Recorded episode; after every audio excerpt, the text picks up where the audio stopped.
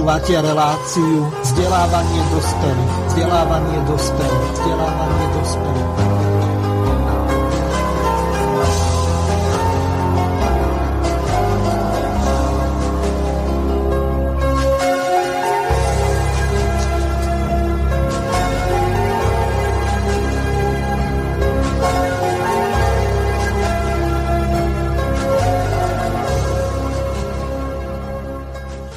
Vážené a milé poslucháčky, vítam vás pri ďalšom vypočutí si relácie vzdelávanie dospelých alebo vzdelávanie pre dospelých s podtitulom Prebudzanie Slovenska pokračuje a pri tejto príležitosti poprosím pani Dagmar Kvapilikovú, aby predstavila dnešných našich hostí. Krásny dobrý deň všetkým poslucháčom aj vám všetkým v štúdiu. E, dovolte, aby som vám predstavila môjho dnešného hostia, pána inžiniera Ladislava Vaňa. Vítajte. Dobrý deň. A môj kolega e, Jozef Fila e, si priniesol pána inžiniera Jana Semaňáka. Vítajte, krásny deň. Dobrý deň, prajem. No a je nás tu dnes e, oveľa viac. E, takisto vítam pána Mariana e, Fila a ďalších, ktorí sa pripoja pri takej trošku smutnejšej príležitosti, keďže nám odišiel náš priateľ, kolega, spolupracovník Juraj Michalek ktorý je e, hlavným takým otcom tejto relácie Prebudzanie Slovenska, pokračuje. Takže teraz by som ti, Mirko, odovzdala slovo a poprosila o tú úvodnú ukážku. No skôr ako sa dostaneme k tomu e, najpodstatnejšiemu, čo je témou dnešnej relácie. Budeme sa venovať e, viacerým veciam s viacerými hostiami. Tak si pripomenieme z našimi bývalými poslancami federálneho zhromaždenia, alebo lepšie povedané ešte Slovenskej národnej rady, pani Evkou Copákovou a pánom Arpádom Matejkom, ako vlastne došlo k tomu, že bola prijatá zvrchovanosť Slovenskej republiky a takisto ústava Slovenskej republiky. Vzhľadom k tomu, že vidíme, ako nás vzácni ľudia opúšťajú, z mojich pravidelných hostí to už štyria sú na druhom svete, nech im je zem ľahká, čes im pamiatky, tak aj aj keď eh, prajem pánovi Arpádovi Matejkovi, ktorý má už eh, požehnaný vek, eh, aby sa dožil v tejto ťažkej dobe čo najvyššieho veku, pri čo najlepšom zdraví, tak aj z opatrnosti, tak sme sa s pani Evou Copákovou dohodli, že by sme mali pripomenúť to, že čo sa udialo pred 29 rokmi, tak vypočujeme si pána Arpada Matejku a pani Evu Copákovú.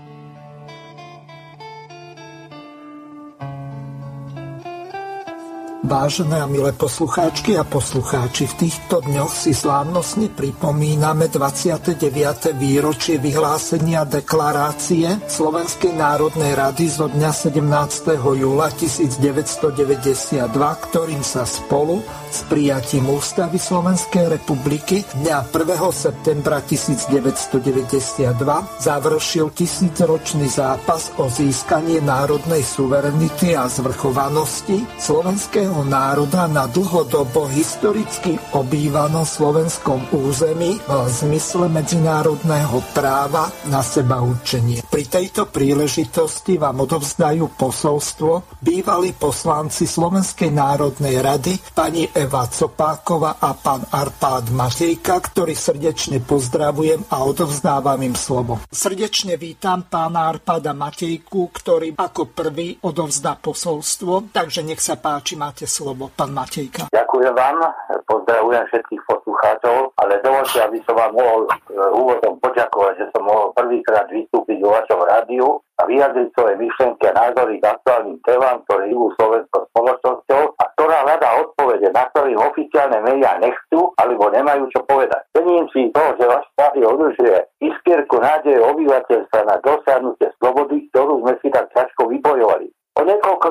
budeme už po 29. krát novodobej histórii Slovenska pripomínať jeden z významných metníkov vývoja slovenskej spoločnosti, tak ako ste to spomenuli, oslavami prijatia ústavy Slovenskej republiky, ktoré predchádzal nie menej závažný akt, ako prijatie deklarácie Slovenskej republiky, ktorý naštartoval nezvratný proces ceste vyhlesenia nezávislosti a zvrchovanosti, aby sme naplnili celé obdobie snách slovenského národa a túžby žiť v slobodnom štáte s možnosťou sami si riadiť svoj osud v tomto geopolitickom priestore. Tohto ročná pripomienka týchto historických udalostí má osobitnú príchuť. Bohužiaľ musím konštatovať, že táto príchuť globalizačného blenu zasiahla aj Slovenskú republiku, keď krok za krokom pod vplyvom falošných ilúzií o slobode strácame svoju suverenitu a bohužiaľ s tými svoju národnú hrdosť so všetkým tým, čo sme si orko ťažko po druhej svetovej vybojovali rukami našich otcov a materí v dobách komunistickej nadvlády. Na 30 rokov môžem povedať, také relatívnej slobody, globalizácia trendy neoliberalizmu, ktoré ovládli celú Európu. Naša tradície usporiadaná spoločnosť, označená, založená vplyvom kresťanskej kultúry, pomaly, ale isté stráca a mení poradie morálnych hodnot našich rodičov a je ochotná za vidinu materiálnych výhod predať podstatu národnej identity a čo je ale najbolestnejšie, Nastupujúca súčasná Facebooková digitálna spoločnosť nemá ani záujem zabojovať o svoj národ a s ľahkosťou voľová odozdala ústavnú moc do rúk bastardom, kolaborantom a politickým hazardérom, ktorí opojení mocou a vidinou peňazí nás vlečú agónie, ktorou si nedokážeme, bohužiaľ, krvou našich predkov vykúpenú slobodu ani udržať. Rátame s tým svoj genetický fond, to v konečnom dôsledku vedie k vymretiu najstaršieho aj najstabilnejšieho rodu v európskom priestore. Zhodna na deň sme sa vlastnou vinou a typickou slovenskou naivitou ocitli na začiatku cesty genocidy nášho národa a pomáhame tými nemalou mierou postupnej a cieľenej likvidácii kmeňa na našom tradičnom území. Doba v dávno minulých modernej dobe našich dejín sme vždy dokázali ochrániť naše národné ciele, i keď to bolo väčšinou s použitím zbraní a položení životov na slobodu našich detí, toho svedectvom je i súčasné oslavy Slovenského národného povstania Banskej Bystrica na Jankovom vršku a iných mestách Slovenskej republiky. Hrozom sledujem na sociálnych sieťach srdcervúce výtriky doby, ako sa náš štát potápa v chudobe, napriek tomu, že ovplyváme ojedineným prírodným bohatstvom a zručnosťou našich občanov, čo nás vždy pomohlo prekonať akúkoľvek materiálnu i duchovnú krízu. Bohužiaľ, nie sme zostali stáť a pozerať na veľké množstvo zrady od našich volených zástupcov združených koaličnej ústavnej lekcie, ktorí nevajú krviť našu ústavu a pod rúškom pandémie a s pomocou represívnych zložiek štátu systémom legislatívnej rakoviny likvidovať náš štátny a právny systém. Preto sme sa s mojou bývalou kolegyňou Evo Sopákov ako bývalí poslanci Slovenskej národnej rady, ktorí sme hlasovali za ústavu Slovenskej republiky, rozhodli stretnúť sa tu Michalovciach so svojimi bývalými kolegami poslancami, ktorí tiež hlasovali za túto ústavu a vyslať posolstvo národu, aby sme aj takto pomohli zachrániť zbytky našej slobody a v konečnom dôsledku odhaliť a zbaviť sa zradcov národa tomu potrebujeme každého občana, ktorému záleží na svojej rodine a deťoch, aby mohli žiť v slobodnej krajine, ktorým je náš štát a nie je pozradiť sa citátu hlavy štátu, aby sme boli krajinou, kde sa nebudeme vás zomierať. My chceme šťastne žiť vo vlastnom štáte a nie s radosťou mnou zomierať. Prosím vás, zobudne sa už konečne a vezmi moc do svojich rúk, pokiaľ je to ešte možné. Tá doba sa radikálne kráti a možnosti tiež. Keď dostaneme ešte ďalšiu možnosť, tak ešte niektoré skutočnosti by som chcel objasniť. Zatiaľ toľko. Ďakujem veľmi pekne a odovzdávam slovo pani Euke Copákovej, ale hneď v úvode sa ťa Euka spýtam, prečo v Ústave Slovenskej republiky nebol zanechaný pôvodný názov teraz je trošku pozmenený. Ten pôvodný názov sa mi viac páči ako teraz Národná rada Slovenskej republiky. Slovenská národná rada to znie vznešenejšie a aj logickejšie. Dobrý deň, rádiu Slobodný vysielač. Ďakujem mu za príležitosť. Pozdravujem všetkých poslucháčov, ako aj tvojich hostí. Ďakujeme. Na tvoju otázku Slovenská národná rada myslíš? a ano. Národná rada Slovenskej republiky. Ja vnímam tento rozdiel v tom, že kým v čase Slovenskej národnej rady bola Česká národná rada a federálne zhromaždenie, tak v podstate prijatím ústavy Národná rada ostalo a zmenilo sa Slovenskej republiky. Ej, čiže Slovenská, ona je tak či tak Slovenská, je no. naša. Takže mne osobne to neprekáža, ale ďakujem za otázku. Moja odpoveď je taká, možno sa nájde niekto, kto to vysvetlí lepšie. Prejdime k meritu veci, k tomu, o čom by tento váš vstup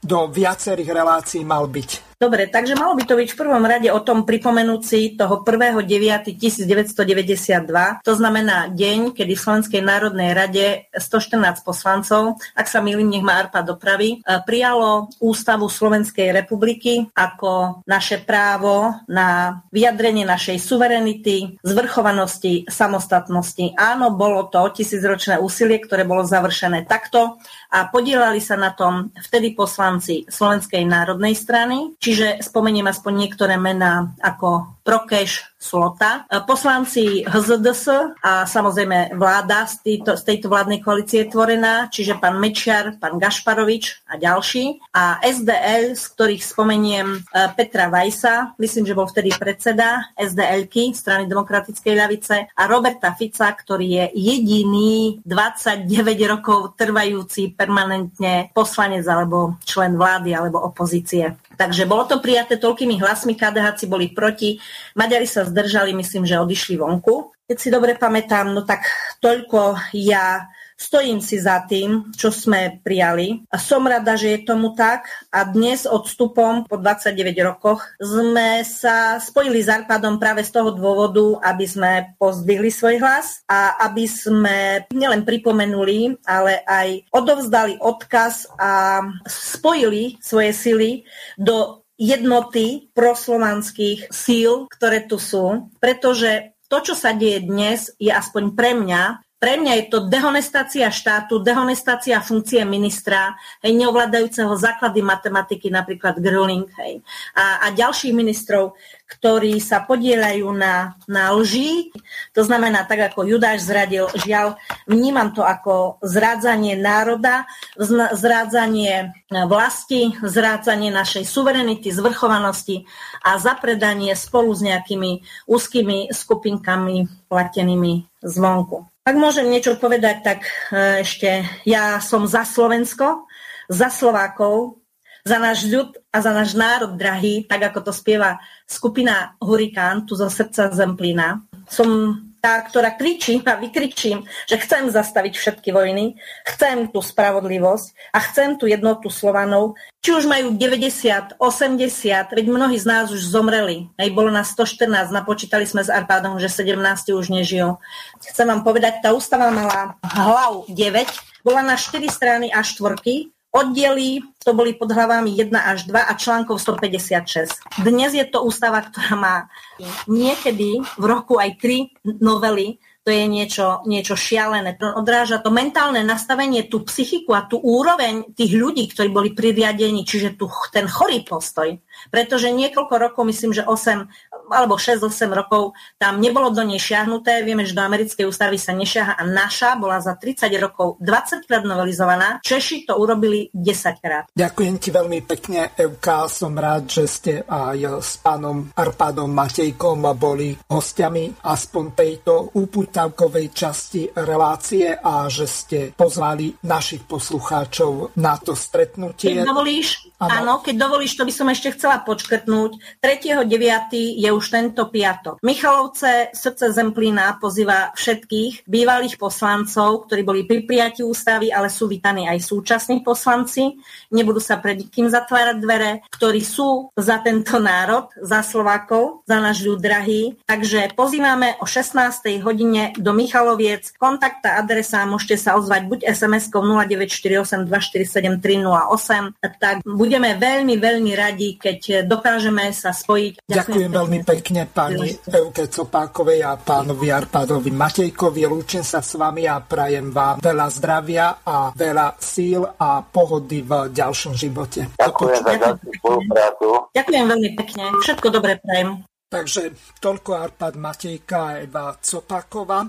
My teraz prejdeme k druhej ukážke. Pripomenieme si nášho vzácného kolegu, ktorý bohužiaľ už medzi nami nie je, Juraja Micháleka z jednej relácie, tak ako nám to Dáška navrhla. Zdravím vás, Michalek pri mikrofóne a vítam všetkých poslucháčov, ktorí sú občianskými aktivistami. Mimo iných sú tu štyria hostia, tiež občianske aktivistiky, ktoré budem postupne predstavovať, ale začal by som jednou vetou, ktorú vyslovil istý právnik. Generál Lučanský je vraj prvá obeď tohoto zločineckého režimu. No, neviem, neviem, pretože už dávno predtým, ako on zomrel, tak či onak, to nebudeme teraz skúmať, na to sú iní vyšetrovateľia. Zomrelo u nás už mnoho stoviek a tisíc ľudí, ktorí nemajú tiež menšiu hodnotu, pretože ich život je rovnako cenný pre svojich blízkych aj pre nich samotných. A zdá sa, že ešte viac ich zomerie, pretože, pretože to sú obete nielen zdravé zdravotných problémov, ktoré vymyslela globálna lokálna maniacká banda. To sú obete fyzických, psychických, ekonomických, kultúrnych a iných terorov, ktoré vedú k rozpadu národa a štát. Nejde o to, že e, oni zachraňujú. Oni skôr sa tvária, že zachraňujú, ale v podstate bojujú proti všetkým občanom. To nie je vojna proti korone, to je vojna proti občanom. A keď sme kedy, alebo niektorí z nás kedy na námestiach volali všetko pre Jána, tak ja by som povedal teraz spravodlivosť pre všetkých, pretože to je jediné, čo nám tu chýba. Vytvára sa tu dojem, že postupujeme do ďalšieho kola, z jedného do ďalšieho kola a vždy nám slúbujú slobodu a oslobodenie. No vždy sa tá reťaz okolo krku a okolo rúk a nôh len sťahuje. Je stále viacej obmedzení. Nielen rúška, nielen očkovanie, nielen likvidácia stredných a malých podnikateľov. Tu hrozí v podstate genocída alebo skôr antropocída, čiže vyhubenie človečenstva. Tie sluby sú dobré len pre naivných ľudí, ktorí nechápu ani za tých skoro už rok pomaličky, že to všetko bola len hra, že to všetko bolo len divadlo na ovládanie a na vyradenie občanov z moci, na zotročenie občanov. Je to cesta do pekla, nie e, do slobody a do spásy. Všetky tieto cesty do pekla sú ale spôsobené aj tým, čo a ako robia občania. Keď sa proti tomuto nepostavia, nie násilím, nie vzburou, nie obyčajnou neposlušnosťou, ale postavením sa na svoje vlastné nohy, na svoje vlastné sebavedomie, na svoje istotu, ktorá je možná len na základe poznania, tak nedosiahnu nič z tej slobody slubovanej a ostane im len otroctvo a likvidácia. Korona je totiž trojský kôň. Trojský kôň, ktorým sa pripravuje preprogramovanie ľudstva na jednu malú skupinku vládcov a všetkých ostatných otrokov. A tomu im nesmieme dopomôcť. Preto Nemôžeme veriť tým slubom a musíme jednať. Tak, ako to urobili Taliani. Pred pár dňami sa 50 tisíc reštaurácií otvorilo a ľudia sa správali ako pred tou koronahystériou. A policajti a vláda a moc nič nezmohla. Jednoducho museli ustúpiť jednotnému postupu. A teraz si uvedomte, čo sa stalo na Slovensku. Zavreli zo pár prevádzok ale e, teda otvorili e, majiteľia zo pár prevádzok, ale iba tak málo, že to dokázal štát potlačiť a tým pádom sa situácia mení. To znamená, že musíme sa naozaj skoordinovať. Tak ako sa koordinujú všetci občania po celom svete a vyzývajú presne tomu, čo ja hovorím už niekoľko desaťročí. Samo sebe vláda odstrihnutie sa od formálnej kompetencie. 25. až 29. januára za pár dní bude svetová konferencia zástupcov týchto samozpráv v Mexiku. Ide o to prebiť ten veľký reset, ktorý je v skutočnosti veľkým krachom a rozbitím kultúry a ľudstva, veľkým spojením, znovu zrodením, reštauráciou, obnovou, zotavením. A na tomto budeme musieť zapracovať aj my sami.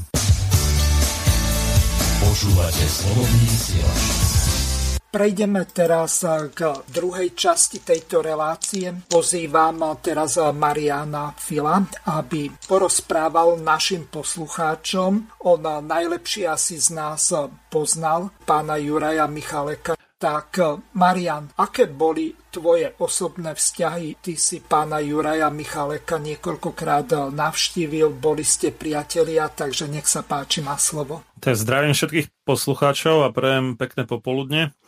Uh, Juraj Michalek raz zavolal do Bratislavského štúdia Slobodného vysielača krátko po živej relácii, ktorú som tam mal ako ponderátor. A ma to prekvapilo, že niekto volá mimo relácie, ale zdvihol som to teda. No a on chcel niečo ako do vysielania povedať, že má čo povedať a tak skôr k tým nejakým spoločenským otázkam a pýtal sa, že teda na koho sa má obratiť a tak, tak som mu dal nejaké kontakty. Medzi inými teda už na medzičasom e, zosnulého Mariana Benku, ktorý vtedy teda mal tú reláciu jak to bolo? No, nespomínam si teraz presne, jak sa volá. Riešenia alternatívy, ak si Tak, pamätám. dobre, dobre, ďakujem. Ďakujem pekne. Áno, riešenia alternatívy. A ešte pár ďalších, čo som myslel, že by ho mohli uh, no, vyspovedať alebo dať mu priestor. A to sa aj stalo teda, čo sa týka Mariana Benku. Ten s ním mal, myslím, že neviem, či dve, či tri relácie, alebo aj štyri. No a e, tak medzi rečou som spomenul, že čomu sa venujem ja, že teda tej relácii sám sebe lekárom a Juraj povedal, že no, však aj k tomu niečo má, lebo on je v podstate sám sebe lekárom. Totiž to, že sa dokázal vyliečiť e, e, sám s pomocou prírody, tak povediac, bez e, lekárskej pomoci z rakoviny mozgu, ktorú mal do nejakého bodu, to teda akože riešil štandardnou medicínou, ale keď uvidel tú perspektívu, akú mu dávajú, že možno v lepšom prípade sa dožije ešte nejakých 5 rokov a bude sa to akože považovať za už úspešné vyliečenie, no tak uh, si povedal, že toto nemá zapotreby za všetkých tých uh, rizik alebo nežiaducich účinkov, aké chemoterapia obnáša a že bude jeho život kvalitatívne veľmi biedný a tak, tak si naštudoval, že čo z prírodných látok eh, pomáha proti rakovine, tam narazil teda na tie tzv. drevokazné huby, no a z toho potom si začal robiť, no môžeme to nazvať, že elixíry, výťažky, eh, skombinované s ďalšími nejakými prírodnými záležitosťami. O tom sme my mali relácie v rámci teda tých mojich relácií, ktoré sa tiež volajú sám sebe lekárom, preto je to taká celkom dobrá zhoda. No a neskôr prišiel na to, ako, lebo oni majú pomerne krátku trvanlivosť, totiž toto, ako to on pôvodne robil, ale prišiel na to, ako to tak nejak konzervovať, aby mali dlhšiu trvanlivosť tým, že to mieša, miešal s medom, takže mm, dokázal vlastne urobiť to komerčný výrobok, ktorý človek e, nájde aj dnes. Myslím, že sa mu podarilo ešte pred smrťou odovzdať to, to know-how, teda, že ako sa to má robiť e, nejakým ďalším spolupracovníkom. Takže je na to aj stránka, e, taký dlhý názov a bez pomočiek, že prírodné liečiva v mede.sk. No ale uh, chcel som hlavne o tom, že Juraj bol veľmi vynaliezavý človek, skutočne dokázal z toho svojho mozgu, paradoxne teda, na ktorom mal rakovinu, vyťažiť maximum tak, ako som to osobne teda ešte u žiadneho iného človeka nevidel.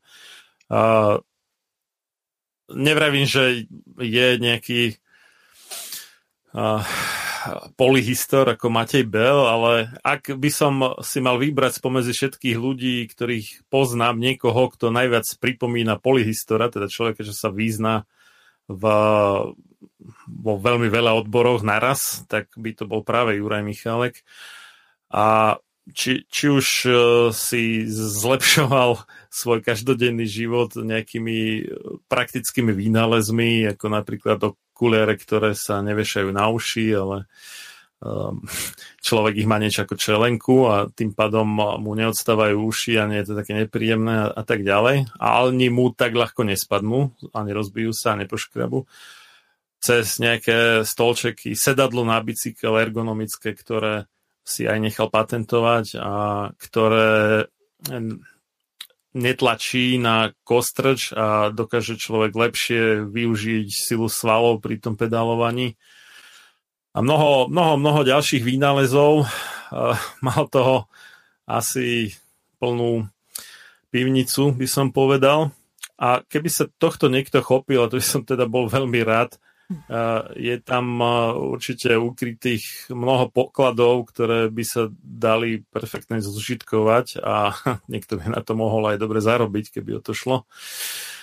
A No Marian, druhá... ešte si zabudol na jednu no. veľmi dôležitú vec. Mm-hmm. Juraj bol inžinier, architekt a on pripravil architektonický plán celej Bratislavy, kde to bolo urobené veľmi zaujímavým spôsobom. On mi niekoľko takých jeho návrhov architektonických eh, poslal, tak ešte môžeš o tom niečo povedať, aby eh, sme potom dali aj slovo ďalším hostom, konkrétne pánovi Ladislavovi Vaňovi. Nech sa páči. E, jasné. Uh, Juraj bol architekt, ako vyštudoval architektúru, ale na rozdiel od mnohých iných architektov, ktorí si iba urobia tú základnú prácu, že navrhnú nejak, ako má tá budova vyzerať zvonku a vnútri, ako to má byť usporiadané, tak e, ja by som ho nazval celostným alebo holistickým architektom, lebo on sa aj zaujímal o to, že na čo je tá budova určená, aby čo najlepšie vystihovala aj tým vnútorným usporiadaním, aj voľkanším vzhľadom to, na čo má slúžiť, čiže mal nejaké špeciálne architektonické návrhy, či pre školy, alebo úrady, alebo neviem, akékoľvek iné účely. A aj ako zapada do toho prostredia, čiže um, nebolo mu jedno, že uh, čo, a, ako bude povedzme vnímaná tá, tá architektúra tak, že hľadal aj všetky tie súvislosti, aký ten nejaký zásah spôsobí a, a podobne. A v tomto zmysle bol aj ekológ, lebo tá architektúra v podstate súvisí s ekológiou istým spôsobom.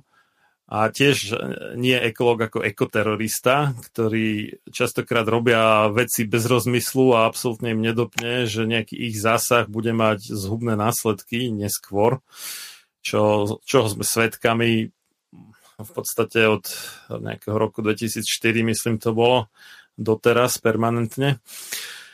Čiže uh, vidím ho ako človeka, ktorý chápal veci v súvislostiach a veľmi širokých súvislostiach, to, to sa by sa dalo povedať, že až globálnych, čiže okrem toho projektu, ktorý si ty spomínal pre Bratislavu, kde uh, No neviem, na to tu asi nemáme čas. No, Marian, veľmi pekne ti poďakujem, lebo Dáša ma už upozorňuje, že máme ďalších hostí. No, o Jurajovi by sme mohli urobiť eh, celú reláciu, ale teraz eh, Dagmar máš eh, slovo a predstav ďalšieho hostia, ktorým je inžinier Ladislav Vaňo, takže nech sa páči. Obaja si zapnite mikrofóny. Marian, veľmi pekne ďakujem. ďakujem. Ďakujem za priestor a pekný zvyšok relácie prajem ešte. Ďakujem pekne za slovo a veľmi pekne ďakujem aj Marianovi. Viem, že veľmi dlho spolupracovali s Jurajom, urobili veľmi hodnotné relácie, ktoré si poslucháči ešte aj dnes vedia nájsť eh, na vašich stránkach. Eh, je to pre nás všetkých obrovská strata. Eh, smutíme za Jurajom, bol vynikajúcim priateľom, kolegom. vlastne vďaka práve jemu som tu aj s Jozefom ako moderátori prebudzania Slovenska a si to vysoko vážime a veríme, že budeme plnohodnotne zastupovať to, čo on by si prial bol hlboko ľudský, ako on hovoril, človečenský, hľadal činne kompetentných. To bol taký najvyšší atribút, aby v tejto spoločnosti eh, sme dávali do popredia práve týchto múdrych a činne kompetentných ľudí. Eh, bol za priamu demokraciu a nikdy nezabudnem, ako ma oslovil v oktobri minulého roka priamo na námestí SMP, kde sme organizovali protest ako sériu protestov, my aktivisti a ponúkol mi spoluprácu a odvtedy sme uskutočnili veľmi, veľmi veľa plánov spoločných a stolov okrúhlych a debát a stretnutí. Takže mali sme ešte veľmi veľa plánov, ale bohužiaľ sme ich nestihli. Takže verím, že z nejakej úrovne nás počuje a že sa nesprevne veríme jeho odkazu a tak mu venujeme túto reláciu. No a teraz mi už dovolte, aby som pozvala k mikrofónu pána Ladislava. Ešte raz pekný deň, pán Ladislav. Prajem tiež príjemný deň. Našou témou dnes sme si stanovili okrem teda tej pamiatky eh, na Juraja Michaleka tému Nového Slovenska a eh, života eh, v občinách ako by to vyzeralo na Slovensku, pretože už veľmi dlho e, debatujeme v rôznych skupinách a kruhoch o budúcnosti, tvoríme nové plány pre Slovensko, pretože nám to nie je jedno, ako tu žijeme. Vidíme, že máme za sebou strasti plné mesiace e, uzatvorenia, e, likvidácie firiem a živnostníkov, rodín, celkovo spoločnosti, takže e, je najvyšší čas, aby sme hovorili o konkrétnostiach, ako sme schopní si túto spoločnosť pretvoriť podľa našich predkov, podľa toho, ako sme vola kedy žili a zúročiť všetku múdrosť e, nielen starých Slovákov, ale aj Slovanov. Ale než sa k tejto debate dostaneme, tak chcem ešte podotknúť ten dátum 1.9., e, keďže tá vsúvka je veľmi aktuálna, ktorú sme zrealizovali. E, veľký deň e, ústavy, štátny sviatok, bohužiaľ občania Slovenskej republiky nebudú môcť oslaviť, nebudú môcť diskutovať s čelnými vládnymi predstaviteľmi ani s hlavou štátu, pretože opakovane, tak ako minulý rok, e, sa s nimi nebudú môcť kvôli nejakým e, falošným e, protiústavným opatreniam stretnúť a zistiť, čo vlastne naša vláda s nami ešte plánuje, či nás bude ďalej zatvárať, ako vlastne budeme tu žiť a toto je to najdôležitejšie, čo e, občanov Slovenskej republiky zaujíma, pretože sú bez prostriedkov, bez e, podpory a vedie sa tu otvorená vojna proti vlastným občanom. Takže, pán Ladislav, e, na úvod poviem takú informáciu, že my vieme, že naša história speje niekam veľmi dozadu ku koreňom starých Slovanov, e, že história sa bude musieť raz prepísať, pretože e, nemáme dostatočné a hodnoverné informácie o pôvode Slovanov, ale vieme, že približne tretina európskej populácie e, je vlastne slovanská a zastrešuje polovicu e, európskeho kontinentu. Takže diskutujme o tom, čo nás spája a na akých základoch by sme mohli e, vybudovať nové Slovensko, povedzme na týchto slovanských základoch. No, takže ja by som to možno zobral troška z iného konca. E, keď si predstavíme, že stále keď sa menil nejaký systém, tak musela vzniknúť nejaká vízia. Ja neviem, keď bola otrokárska spoločnosť, musela vzniknúť nejaká vízia feudálnej, keď bol kapitalizmus, nejaká vízia socializmu, zo socializmu na kapitalizmus. Ale teraz, aká je vízia? ako keby to bolo tak v, vo váku, alebo ak by som povedal. Nikto nevie povedať, že kam by sme mali spieť. Hej? A my potrebujeme urobiť nejaký obraz nejakej budúcej spoločnosti, aby sa začal tvoriť v hlavách ľudí a jeden eh, v jednej knihe alebo v jednej eh, no, v knihách od eh, Megreho v Anastázii bolo napísané, že sme sem prišli na to, aby sme si vytvorili raj na zemi. Ale čo je to raj na zemi? Ako si ho vytvoriť? A zase sa dostávame ku tomu, ako sme žili kedysi, ku tým slovanským princípom, kedy e, bolo, kedy sme boli človekmi, ľuďmi, kedy sme e, sa spájali a kedy sme tvorili, e, dá sa povedať, že všetko od spodu sme sa združovali v tých najnižších komunitách alebo z, naj, z, naj, z najmenších komunít a z tých sme si vyberali staršinov, ľudí, ktorí nám potom radili. A teraz sme čo urobili s tými ľuďmi, ktorí sú tí, tí staršinovia? Sme ich zavreli? Čo bude ano. ďalej? Čiže žili sme v rodoch, e, to vieme, že dominovala ano. rodová, e, klanová alebo kmeňová identita a tie rody sa nám rozpadli, rozpadli sa nám rodiny a ako si sa v tom celom strácame. Áno, e, stráca sa morálka, všetky základné hodnoty a celá tá spoločnosť sa vlastne prepadáva. E, takže čo podľa vás by sme ako prvé mali urobiť? Tak e, dobre by bolo začať od tej najmenšej občiny, dá sa povedať. Najmenšia občina je rodina. Hej? Keď e, tá rodina si povie, že dobre, tento z našej rodiny nás bude zastupovať, tak z tej rodiny e, vyšle toho svojho zástupcu do, ja neviem, pokiaľ by sme to brali v otázke bloku, tak je to na chodbe, sa zídu zástupcovia tých jednotlivých občín, z tej chodby za celé schodisko, zase zástupcovia zo schodiska za panelák, alebo keď to zoberieme na ulicu, tak z jednotlivých domov e, za ulicu máme e, zástupcov občín a máme to ako ulicu, sídlisko a tak ďalej. A vlastne takto zo spodu sa môže vytvoriť e, takéto zastúpenie e, tých najnižších občín alebo tých rodových e, štruktúr, a tie potom môžu rozhodovať o tom, čo sa bude robiť a ako sa to bude robiť. Vy ste v našom spoločnom rozhovore eh, hovorili už aj o konkrétnych stretnutiach, že sa ľudia mobilizujú, eh, stretávajú, že sú tu už reálne konkrétne eh, pokusy o vytváranie týchto občín. Môžete nám k tomu viac povedať? Áno, na Slovensku a nielen na Slovensku, ale aj v Československu vzniká viacej organizácií, hm, jak by som povedal, niečo na, niektoré sú na politickej báze, niektoré sú na politickej báze, niektoré na takej kvázi podnikateľskej báze. A e, rôzne veci slúbujú počnúť odložením a podobnými vecami.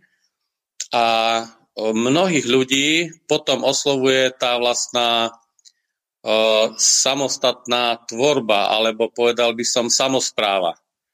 Hej, že sami sa správovať. Len e, na to, aby sa ľudia začali sami spravovať, tak musia mať určitú istotu za sebou. Ale musím povedať, že e, tí ľudia počúvajú na tie, na tie podnety tých slovanských systémov a začínajú sa združovať, začínajú premýšľať a fantastické je na tom to, keď e, niekto sa dozvie, že by, by mohol byť napríklad odlžený, že by mohol robiť, čo chce, tak ako začne tvoriť, ako na, t- na tom človeku hneď vidieť ten pohľad, tie e, oči, ktoré sa zaiskria a začne rozmýšľať, začne tvoriť, vymýšľať, čo by robil, keby mohol robiť to, čo si praje a nebol by tlačený nejakými mantinelmi, nejakými úvermi, nejakými e, stresmi, nejakými zlými myšlienkami, ale fakt, keby mal voľnosť tvorby, tak by mohli ísť krásne dopredu. A toto my potrebujeme dosiahnuť, lebo Slovania vedeli tvoriť. Československo e, malo do 89. roku všetko. Vyrábalo, počnúc e, šiaci bicyklom, motorkou, autom, loďou, tankom, atomovými elektrárňami, ale nielen vyrábalo, ale vymýšľalo. Takže my to sme schopní vymýšľať. Len u nás to bolo potlačené, podľa mňa. Áno.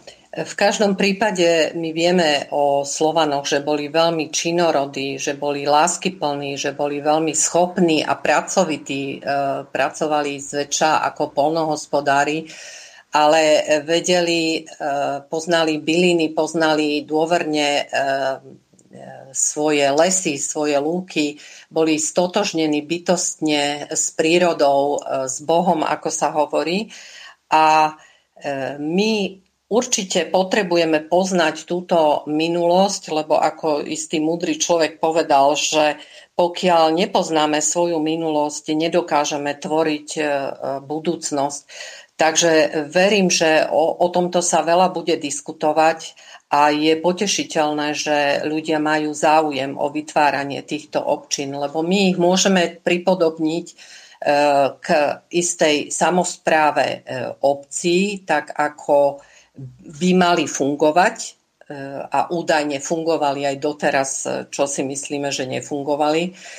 A na druhej strane vznikajú skupiny podobné ako nedávno zmedializovaná archa, že tiež hovoria občinám archy alebo iné občianské skupiny a aktivisti vytvárajú podobné komunity, ale veľa komunít už aj existuje funkčných na Slovensku, najmä v oblasti polnohospodárstva, drobného chovu, e, pomáhajú si, zdieľajú e, produkty, e, vymieňajú si a na tomto princípe potravinovej sebestačnosti už vzniklo na Slovensku veľmi veľa projektov, čiže my máme tak nesmierne bohatú krajinu, že my si vieme my vieme byť sebestační. A preto je veľmi dôležité, aby sme sa prienikovali, aby sme tie základné bunky vystavali, ale tým kruhovým spôsobom, nie tým pyramidálnym. Tak ako naši predkovia e, fungovali v kruhoch, pestovali v kruhoch a tí najmudrejší e, z toho kruhu, e, ktorých nazývali starešinami, vystrčili dopredu ako svojich hovorcov, čiže nie ako svojich vyslovených vedúcich bosov, ako tomu dnes hovoríme. Pretože pyramidálny systém, ktorý sa tu snažia vytvárať ďalší individuály a skupiny, tak, že na vrchole vždy stojí niekto s absolútnou alebo väčšou mocou a e, výhodami, e, nemôže nikdy e, ten systém vylepšiť. Takže e, povedzte nám trošku viac o tom žití v občinách podľa toho, ako ste diskutovali vo vašich e, kruhoch, ktoré ste sa stretli. No práve ak ste spomínala, že e, tí zástupcovia tých najmenších občín potom de- delegujú tých svojich vyvolených, ktorí by mali byť tí najmúdrejší, tí najschopnejší a v tých kruhoch jednotlivých e, by sa mali prijímať e, nie väčšinové rozhodnutia, ale dá sa povedať absolútne rozhodnutia. Lebo ako náhle nastane to, že väčšinové rozhodnutie tak je tam proces na to, aby, alebo priestor na to, aby mohol niekto niekoho podplácať. Aby mohol niekto niekoho korumpovať.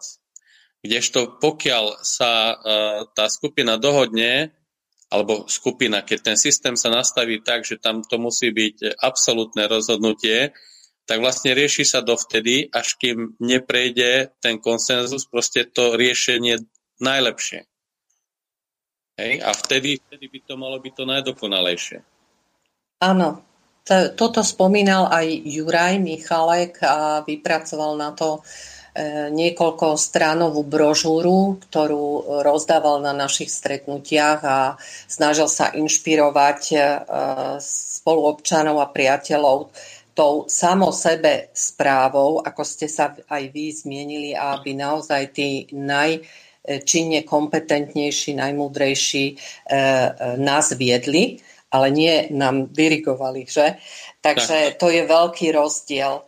V každom prípade genetika Slovanov je veľmi silná a dovolím si tu vložiť takú malú vsúku k tomu, pretože vieme, že sme v súčasnosti pokusnou krajinou, takzvanými pokusnými králikmi, pretože sa deje tu genetické inžinierstvo a máme tu genetické vakcíny, ktoré sa aplikujú na celom svete a veľmi masívne na Slovensku. E, tu invokuje človeku E, taká myšlienka, že či to nie je cieľene vedené aj proti silnému e, genomu e, nášho národa, pretože sa o tom vedú veľké polemiky a diskusie, pretože náš, náš genetický materiál je nesmierne starý a cenný.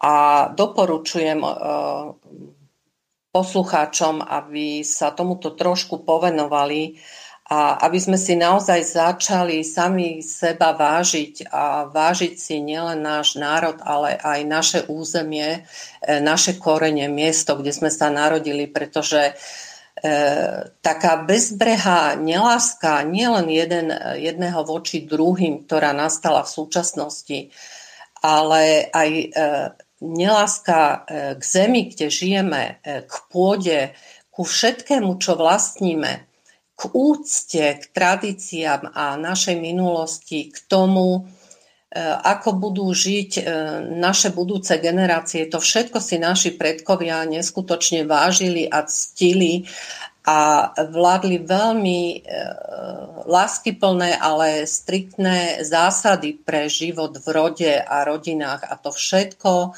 dnes neplatí, e, neexistuje žiadna morálka, žiadne pozitívne vlastnosti sa vytrácajú. Takže je to taký apel na všetkých vás, ktorí počúvate túto reláciu, e, aby sa Slovensko znova postavilo na svoje nohy, aby začalo hľadať e, svoje historické korene a začalo si vážiť samých seba. Ja si myslím, že to je tiež cesta do tej novej budúcnosti, nového Slovenska. E, takže ak by občania, ktorí e, mali, e, vedeli si predstaviť život v tých občinách, povedzte, pán Ladislav, kde by vám mohli napísať, akým spôsobom môžu s vami komunikovať? Tak buď môžu sa nakontaktovať cez vás, ako cez redakciu, alebo potom by sa mohli nakontaktovať cez rodraj.sk zavinač gmail.com rodraj.sk zavinač gmail.com No a ešte k tomu, čo ste spomínala, by som to možno troška odľahčil. Hovoríte, že ten náš genetický fond je veľmi vzácny a starý. A minule ma akurát napadla taká myšlienka, že v Čechách už dávajú tretiu vakcínu. Hej, tretie, už sú proste ľudia, ktorí dostávajú tretiu vakcínu. Tak hovorím, do frasa, na nás nestačí ani dve vakcíny, aby nás vyhubili. Musia dávať tretiu. Takí sme odolní. No je to veľmi smutné a e, táto genocída, e, ako náhle to pomenujeme, nebodaj takto vo verejnom priestore, e, naozaj padajú na nás hromy blesky, ale pokiaľ nebudeme otvorene hovoriť a pomenovávať veci tak, ako sú, pretože sú na to už vedecké dôkazy, ale tým teraz nechcem stršiavať v tomto priestore, pretože my sme chceli navodiť tému na tento smer e, našich predkov, Slovanov a prirodzených zákonov, podľa ktorých máme právo žiť na tomto území. A žiaden iný štát ani iné zoskupenie e, a nadnárodné spoločnosti nám nemôžu diktovať a brať životy a náš život, prirodzený životný priestor Takže budem rada, keď túto tému budeme mať možnosť v budúcich reláciách viac e, rozdiskutovať. E, ak máte ešte niečo, čo by ste chceli pridať do vášho vstupu, tak ešte teraz máte príležitosť. Nech sa páči, pán Ladislav.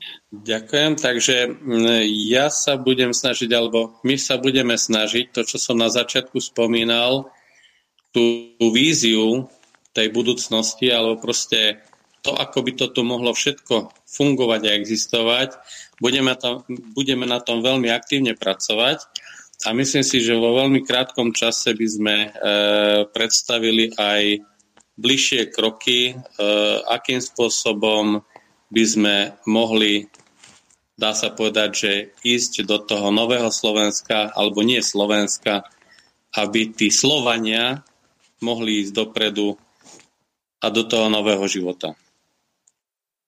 Ďakujem. V každom prípade môžete písať aj na adresu asistentka mieru zavináč protonmail.com, eh, kde rada s vami budem komunikovať na túto alebo aj iné témy. Eh, tieto skupiny eh, proslovanské alebo tento záujem zakladania občín teda reálne beží, takže na oboch adresách, ktoré sme uviedli, môžete získať viac informácií a e, mobilizujú sa po celom Slovensku. My o tejto téme ešte určite budeme ďalej diskutovať, ale keďže čas sa nám veľmi kráti, tak e, ja by som e, vám veľmi pekne poďakovala za tento vstup.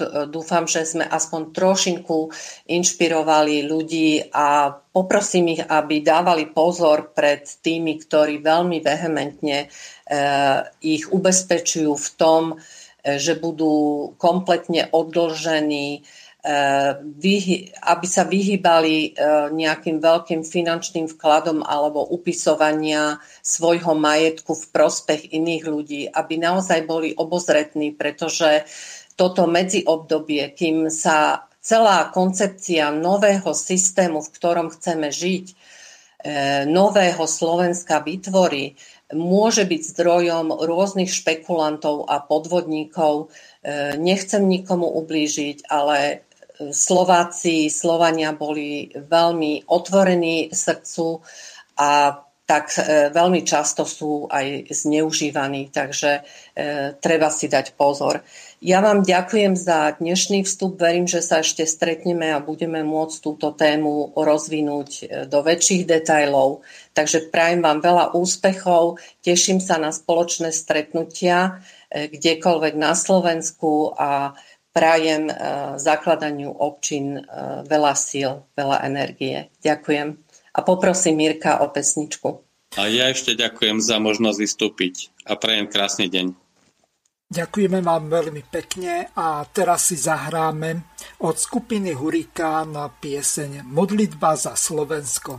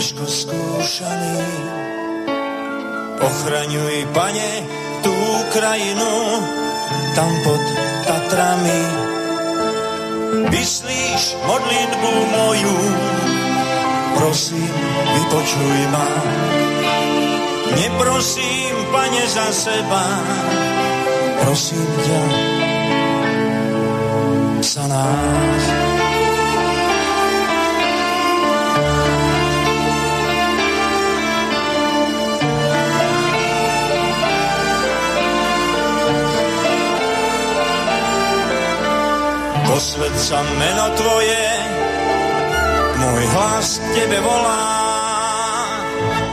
vo svojej zemi nie, nie sme cudzí.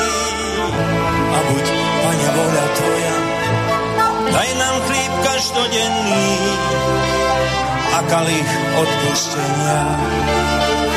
Vyslíš modlitbu moju, prosím, vypočuj ma. za Slovákov, za náš ľud, za národ drahý.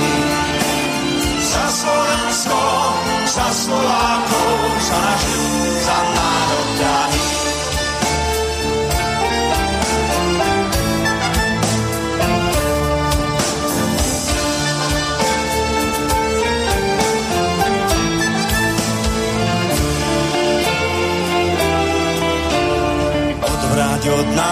Všetko zlé a odpust nám naše viny.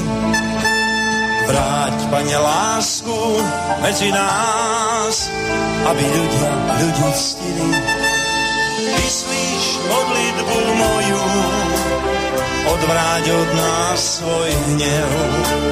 Vyslíš modlitbu moju, prosím ťa, za našu zem.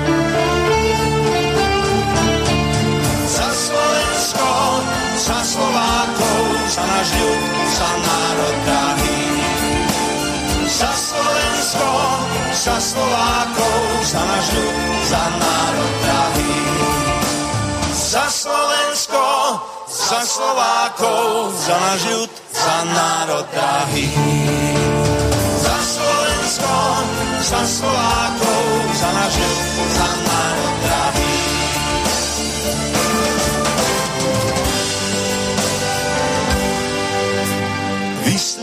Modlitbu moju, odvráť od nás svoj hnev.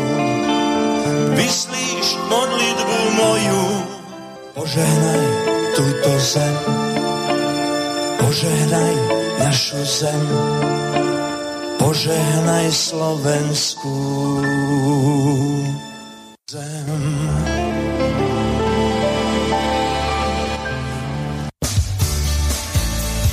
Počúvate slobodný.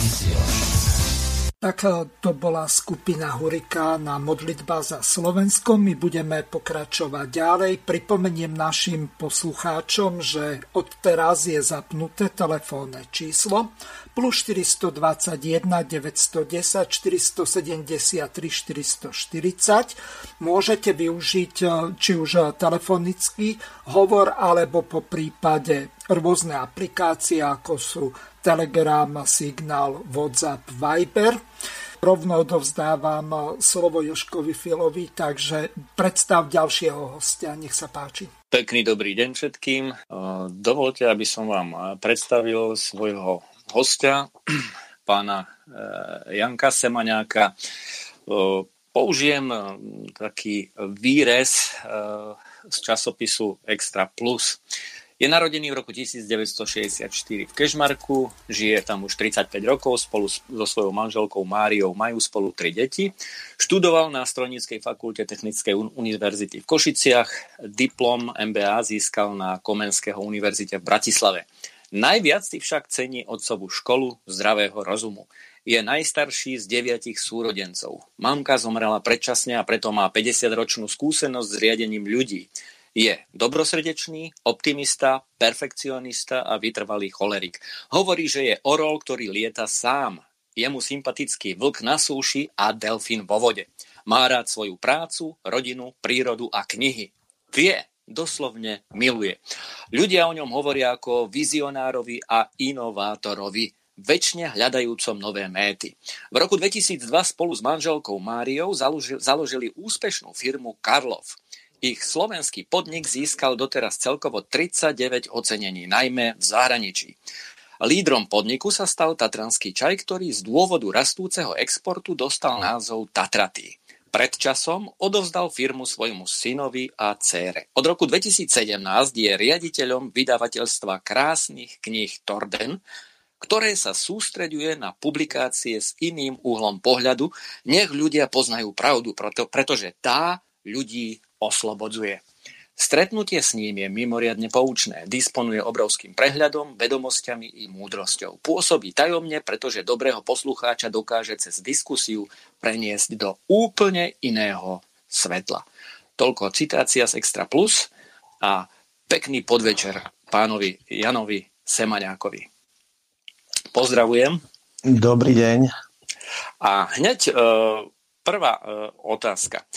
My sme sa stretli aj osobne, mali sme viac než dvojhodinový rozhovor. Ja môžem potvrdiť, že vaše vedomosti a rozhľad a chytanie súvislostí je priam e, neskutočné, neskutočné. Preto som si vás aj dnes pozval e, do e, vysielania. Dokonca ste ma úplne položili odpoveďou, keď som sa vás spýtal, ako vám, koľko vám trvá čítanie kníh, tak ste mi spomenuli, že 400 stranovú knihu ste teraz niekedy v, v, prednedávnom prečítali za menej než 6 hodín. No pri mojom nie, čítaní... Nie, o, o, musím vás opraviť, 200 stranová bola za 6 hodín a tá 400 stranová bola za 1,5 dňa. Za 1,5 dňa. No aj okay. tak je to krásny výsledok, pretože ja pri svojich momentálnych troch nezbedníkoch stíham po, po nociach tak 10-15 strán, kým, kým zaspím. No ale už e, k tej uh, úvodnej uh, otázke. Momentálne beží také video na Facebooku aj YouTube, kde mladý holandský politik Gideon van Meyevan odhaľuje pri klamstve predsedu vlády Marka Ruteho, eh, čo sa týka knihy od Klausa Švaba Veľký reset. Eh, bola otázka ohľadom, eh, čo sa týka tejto knihy a odpoveď e, Ruteho bola, že tú knihu nepozná, ale poradil by pánovi Mejevanovi, aby sa príliš nezaoberal konšpiračnými teóriami.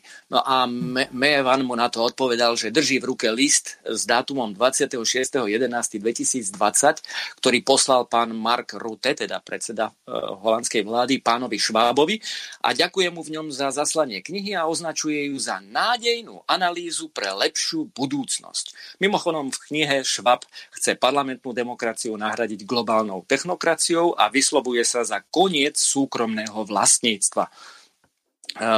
Pán Semeniak, Semeniak, kto je to ten švab? Komu a čomu slúži a čo je vlastne konšpiračná teória? Kto vymyslel tento termín a prečo? E, tak ja začnem s druhou, e, s druhou e, časťou otázky. Konšpiračná teória bola vlastne podľa mojich informácií vymyslená hneď po vyšetrovaní smrti JFK. A samozrejme, že tá, ten dokument e, alebo tá správa o vyšetrovaní e, sa veľa ľuďom nepáčila a začali ju spochybňovať a tí, ktorí v tom videli, že to tak nie je, tak e, v podstate organizátori zo CIA nazvali v podstate všetkých tých, ktorí s touto správou nesúhlasili, konšpirátorov. A odvtedy sa to tak ujalo a beží to. Čo sa týka konšpirácie, tak e, už im vlastne tento termín e, nemal by fungovať. Poviem aj prečo. V lete minulého roku Trump, bývalý prezident Spojených štátov, podpísal e, zákon, podľa ktorého musí NASA zverejniť kontakty s mimozemskými civilizáciami. No a stalo sa tak vo februári tohto roku. Samozrejme, že naše médiá tomu vôbec nevenovali pozornosť. Čiastočne to bolo, čiastočne to bolo, pardon, čiastočne to bolo, e, počujete ma? Áno. Čiastočne to bolo, e, e, e, poprosím vás, vráťte ma, lebo som mal telefón a E, bavili sme sa... Á, tak, Konšpir- e, konšpiračná teória. Áno, tak e, samozrejme, že NASA zverejnila tie materiály, ale podstatné veci boli začiernené, ako to v tých tajných spisoch býva. Čiže nič podstatné, neuka- e, teda dôležité nepovedali. Po- pointa je v tom, že 75 rokov všetky, ktorí prišli s tým, že e, mimozemské civilizácie existujú, označovali za konšpirátorov. Čiže dnes už to slovo ako e, nemá absolútne žiaden význam, pretože v podstate tí, čo riadia tento svet, neustále klamú. Takže asi toľko ku konšpiráciám a, a potom ste sa e, pýtali na toho pána Švába. Viete, e, náš vesmír v podstate nevznikol, nevznikol nejakým veľkým treskom a keď je vznikol veľkým treskom, tak tak tam bol nejaký plán, teraz nebudem rozoberať. V každom prípade tým, že, že, že, že to bolo naplánované a riadenie, tak ten vesmír sa riadí určitými zákonmi.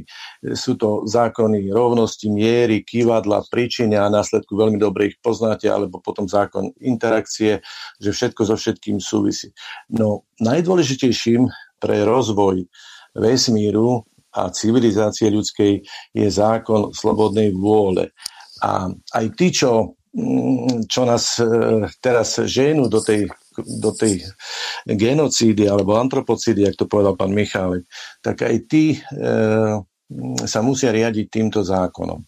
To znamená, že oni nám e, podsúvajú tie informácie a jeden z tých e, administrátorov, z tých hlasných trúb toho, to, čo sa chystá, čo chystá elita tohto sveta, je aj pán Klaus Schwab.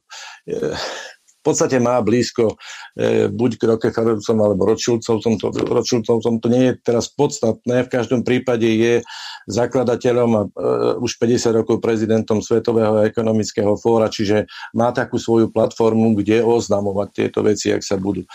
A povinnosťou ľudstva je e, to nejakým spôsobom e, brať na vedomie a, a podľa toho sa e, správať. No, skutočnosť je taká, že e, ľudia sa radšej nechajú obalamutiť mainstreamom, hlavnými správami a tak ďalej. V zmysle e, mainstreamu, nie v názve, jak, aby, aby má hlavné správy, lebo je taký, je taký portál Nebrali v zlom. Takže ľudia v podstate ako keby, ako keby im to bolo jedno, ako keby boli v apatii. Pán Semaňák, čo prinúti podnikateľa, ktorý dosiahol už istý status, eh, vybudoval firmu, uznávanú firmu, má veľký odbyt. Čo prinúti človeka zmeniť smerovanie podnikateľské, to to, čo vybudoval, odovzdať e, rodine a pustiť sa do niečoho, čo je úplne, ale úplne odlišné. Ano? A otvoril vydavateľstvo Torden. E, ja si myslím, že najdôležitejší motiv je vlastne vek. E, v podstate ľudstvo, pre, ľudstvo alebo človek prežíva svoj život v určitých etapách. Prvých 28 rokov je, je mm, vývoj alebo dozrievanie toho človeka. Potom ďalších 28 rokov e, zabezpečuje materiálne zabezpečenie a v treťom saturnianskom veku, jak tomu hovoria niektorí, by sa mal venovať už duchovnú.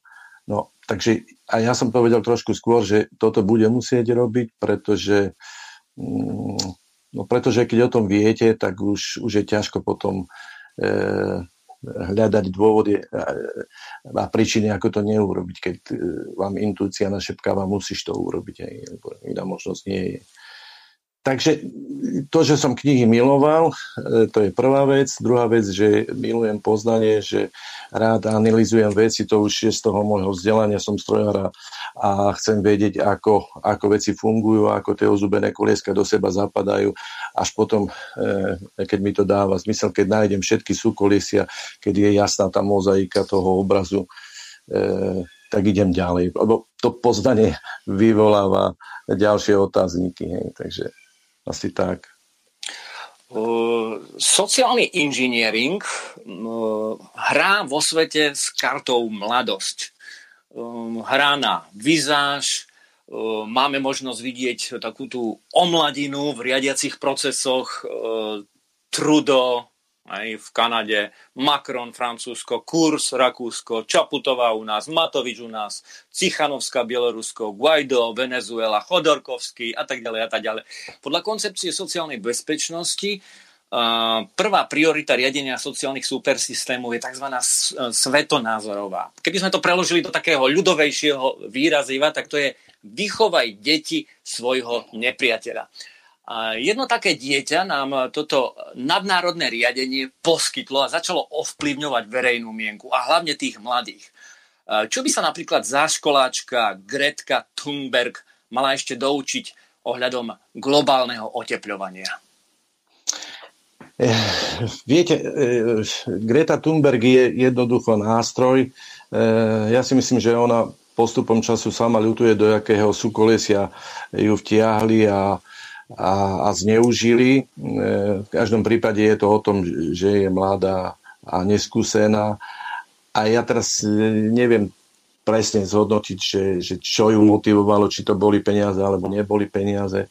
V každom prípade Putin jej veľmi dobre povedal, že teda e, aj ľudia v rozvojových krajinách chcú žiť tak dobre, ako žije miliarda na západe. Tá zlatá miliarda, lebo tá si žije nad pomery voči ostatnému svetu. No a mm, čo sa týka mm, globálneho oteplovania, e, viete, ja som počul okolo 90-ročného profesora, ktorému e, fyzika alebo atomového fyzika, ktorému e, je už v podstate jedno, e, už si povie svoj názor. A bolo to v Rusku, ktorý hovoril, že je to mm, všetko vymyslené. Aj Trump to povedal, že je to všetko vymyslené. Žiadne oteplovanie tu ne, nehrozí Zem alebo vesmír, ale naša Zem vo vesmíre je súčasťou živého organizmu a, a sama sa reguluje. Ako príklad ten profesor uviedol jednu vec, že teda za posledných 50 rokov sa, ja neviem, mm, roztopila polovica všetkých ľadovcov na severe, e, na severnom pole. Ale more stúplo len o 1 až 2 cm. Pritom e, to malo byť e, oproti tomu, o tej mase ľadu, čo sa roztopila oveľa viac. A vysvetoval to tak, že teda tým, že o 1-2 stupňa Celzia sa zvýšila teplota, to vnímame, tak e, sa viac tej vody vyparuje a e, slnečné žiarenie v ionosfére rozdeluje, rozdeluje tú páru na atómy vodíka, ktoré idú do vesmíru a atómy kyslíka, ktoré sa vrácajú späť na Zem. Takže mm, je to, je to nástroj, ale je to e, ako nástroj na oblbovanie ľudí. Nijaká, nejaké oteplovanie nám nehrozí. Zem je samoregulačná. Uh-huh. Uh, Prečo nám e, vláda stále vnúcuje opatrenia proti covidu? Čo je covid a čomu a komu vlastne slúži? E, myslím, že Ficova povedala, že, že COVID, že to je magický projekt. Je to nejaká bývalá poradkyňa prezidenta jedného Spojených štátov, ekonómka alebo, alebo finančníčka. Nie je podstatné. COVID má viac viac e, cieľov pre tých, čo, čo ho vymysleli a čo ho dali do života. Ten prvý a najpodstatnejší je ten, ktorý tu už pán Michalek spomínal. Naozaj cieľom je zniženie populácie e, ľudstva na Zemi. Či sa to niekomu páči, alebo nie je to tak a e, naučil som sa od pána Michaleka nový pojem. Nie je to genocida ľudstva, ale je to antropocída. Veľmi sa mi to páči. E, tá, viete, mm, e, ako sa vrátiť k tomu. V podstate my nie sme zodpovední e, za to, čo nás v našom živote postretne, ale sme bytostne zodpovední za to, ako na to zareagujeme. Čiže COVID sám o sebe vôbec nie je nebezpečný. A jeden ruský, e, ruský vedec to povedal, že e, zomrelo za minulý rok okolo 1,7 milióna ľudí na celom svete, čo pri porovnaní s celkovou populáciou vyše 7 miliard, bezmala 8 miliard ľudí, je to, a to číslo ešte tých 1,7 milióna je veľmi diskutabilné, tak on porovnal, že, že, že pravdepodobnosť, že umriete na, na COVID je rovnaká ako že vám padne tehla na hlavu. Čiže COVID sám o sebe nie je e, problém. Problém je vakcinácia. Ale COVID e, vyvolal tú potrebu vakcinácie. A vakcinácia už je genocída. Keď máte šťastie, pretože oni nemôžu do tých vakcín dávať tie, e, tie jedy, to nazvem tak, nemôžu ich dávať e, naraz, lebo keby po jednej vakcíne zomrelo všetkých ľudí, čo sa e, nechali zavakcinovať, tak, tak na druhý deň by už nikto neprišiel. Okamžite oni... by aj smerovka ukázala na nich. Tak. Áno, tak to by bolo hneď. Takže oni to dávajú náhodným výberom, preto zomierajú ľudia do 3-4 dní na tie krvné zrazeniny. Tí, ktorí mali práve v, to, v tom, v tom e, to šťastie, že, že, že na nich vyšla rada. No a e, potom je tu ešte druhý problém, ktorý teraz e, prichádza do médií od odborníkov. Potom sú ešte kritické 2 až 3 roky, e, pretože tie látky sa správajú tak, že keď máte nejaké chronické choroby, ako je diabetes, ako je hypertenzia, ako je nadváha, všetko to je spôsobené s nejakou e, odchýlkou v organizme, tak tie látky, ktoré cez tú vakcináciu dostanete, budú dovtedy bojovať e, s tými odchýlkami, ktoré v organizme už máte, až kým na nich nezomriete. A to obdobie je 2 až 3 roky. Čiže je vedecky dokázané doktormi, ktorí sa tomu venujú, že je to nástroj genocídy. No a tie da- ďalšie ciele, mm, kto z toho, alebo potrebujú zaviesť medicínsky fašizmus, potrebujú vlastne dať do života virtuálny svet, aby sme, sa, aby sme neboli, aby sme boli samostatní, ale v nejakej virtuálnej reálnosti, aby sme sa nespájali, jak, jak starí Slovania v občinách, v rodoch a diskutovali. Dneska vidíte bežne v reštaurácii, že štyria rodina na obede a, a posielajú si SMS-ky a pritom sú proti sebe za stolom. Takže ono to tu už beží. No a ďalší, ďalší cieľ je zotročenie ľudstva artificial intelligence, čiže umelou inteligenciou. No a potom uh, Klaus Schwab, z ktorého sme spomínali, keď sa, keď sa ho pýtali, kedy to skončí, tak ono to nikdy neskončí, ten svet sa naozaj zmení a my e, celé ľudstvo smerujeme do, do železnej opony ale celosvetový železnej opony. Čiže štáty sa pouzatvárajú, cestovný ruch, e, to je mŕtva, mŕtvý biznis, e, lebo, lebo opäť, keď sú tie štáty pozatvárané, tak sa tým elitám ľahšie riadia tí ľudia v tých štátoch. Čiže všetko má svoje ciele, podciele a tak ďalej. Spomínali ste Putina. Ja teraz využijem taký vtip do otázky. Baví sa Rus a Američan, reč sa točila okolo prezidentov a Američan hovorí, ale náš prezident sa mení každé 4 roky. No, náš prezident tiež, hovorí Rus. To nie je pravda. Mali ste Putina a máte ho stále. Nie, hovorí Rus. On sa tiež mení. Stále k lepšiemu. No, akú úlohu zohráva e, Putin v riadiacich procesoch? Viete, Rusko, keď ste spomínali, keď ste spomínali koncepciu sociálnej bezpečnosti, tak uh, je, je taká teória miera, miera informácia, materia. A uh, svet, ako aj náš mozog, ako hore, tak aj dole je rozdelený tak, že ten západ je príliš racionálny, ten východ je príliš duchovný a ruská civilizácia má byť miera medzi tým. Čiže Rusko má e, také hlbinné poslanie e, pospájať to e, a, a nasmerovať, e, a nasmerovať e, civilizáciu e, k duchovnému rozvoju. To už samo o sebe je, keď si spomeniete na Puškina, aj keď ja niekedy e, prednášam o týchto veciach, tak sa ma ľudia pýtajú, prečo sa tých Slovanov a po väčšine Rusov tak boja. Ja im odpovedám e, Puškinom, pretože sú to silné duchovné, e, duchovné bytosti, kde s ruským duchom páchne, jak povedal Puškin a aj kolegyňa predo mnou hovorila v podstate, že ten génom slovanstva je naozaj starý, či sa to niekomu páči alebo nie. Sme tu 8 tisíc rokov, tie archeologické vykopávky e, to potvrdili samozrejme, že hneď ich dali do trezoru a nikto o tom nemohol nič povedať. Čiže sme 2000 rokov starší ako Kelti, e, keď sa bavíme o Slovákoch alebo o, o Slovienoch, e, o nás. Uh-huh. Slovania, Slovania tu boli odjak živa. Starý pán profesor jeden v Rusku mi povedal, že tie nemajú nemajú dátum príchodu, že sú tu odjak živa, odkedy je zem zemou. No ale to je diskutabilné. Takže keď sa vrátim k tomu Putinovi, tak e, presne ako mm, Xi Jinping aj Putin povedal, nie, my cestou globalizácie nepôjdeme, my e, pôjdeme svojou cestou a kto chce prežiť, môže sa k nám pridať. Bolo to presne e, minulého roku na tom Svetovom ekonomickom fóre najprv ale Putin musel zabezpečiť na šiestej priorite riadenia, to je vojenskej samostatnosť Ruska, pretože ináč by Rusko dopadlo ako Jugoslávia.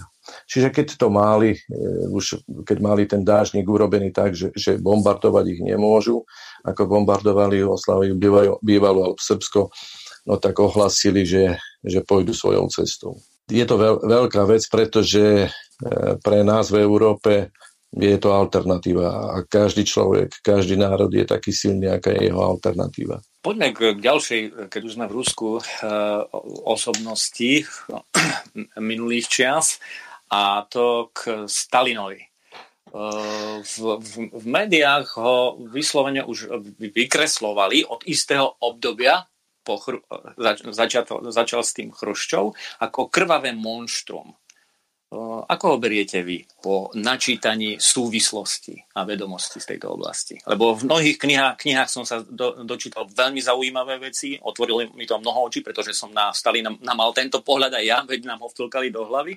Jeden zo spisovateľov, ktorý o ňom píše veľmi zaujímavo, je napríklad Nikolaj Starikov z, vaš, z vašej ponuky.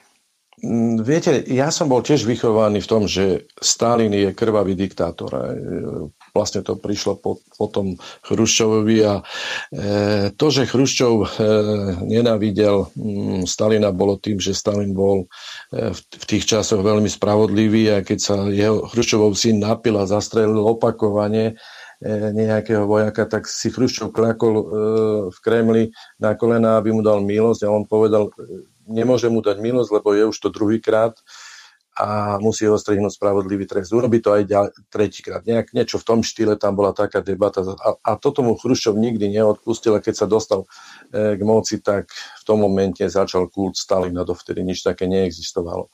Čiže aj ja som si trošku poopravil názor.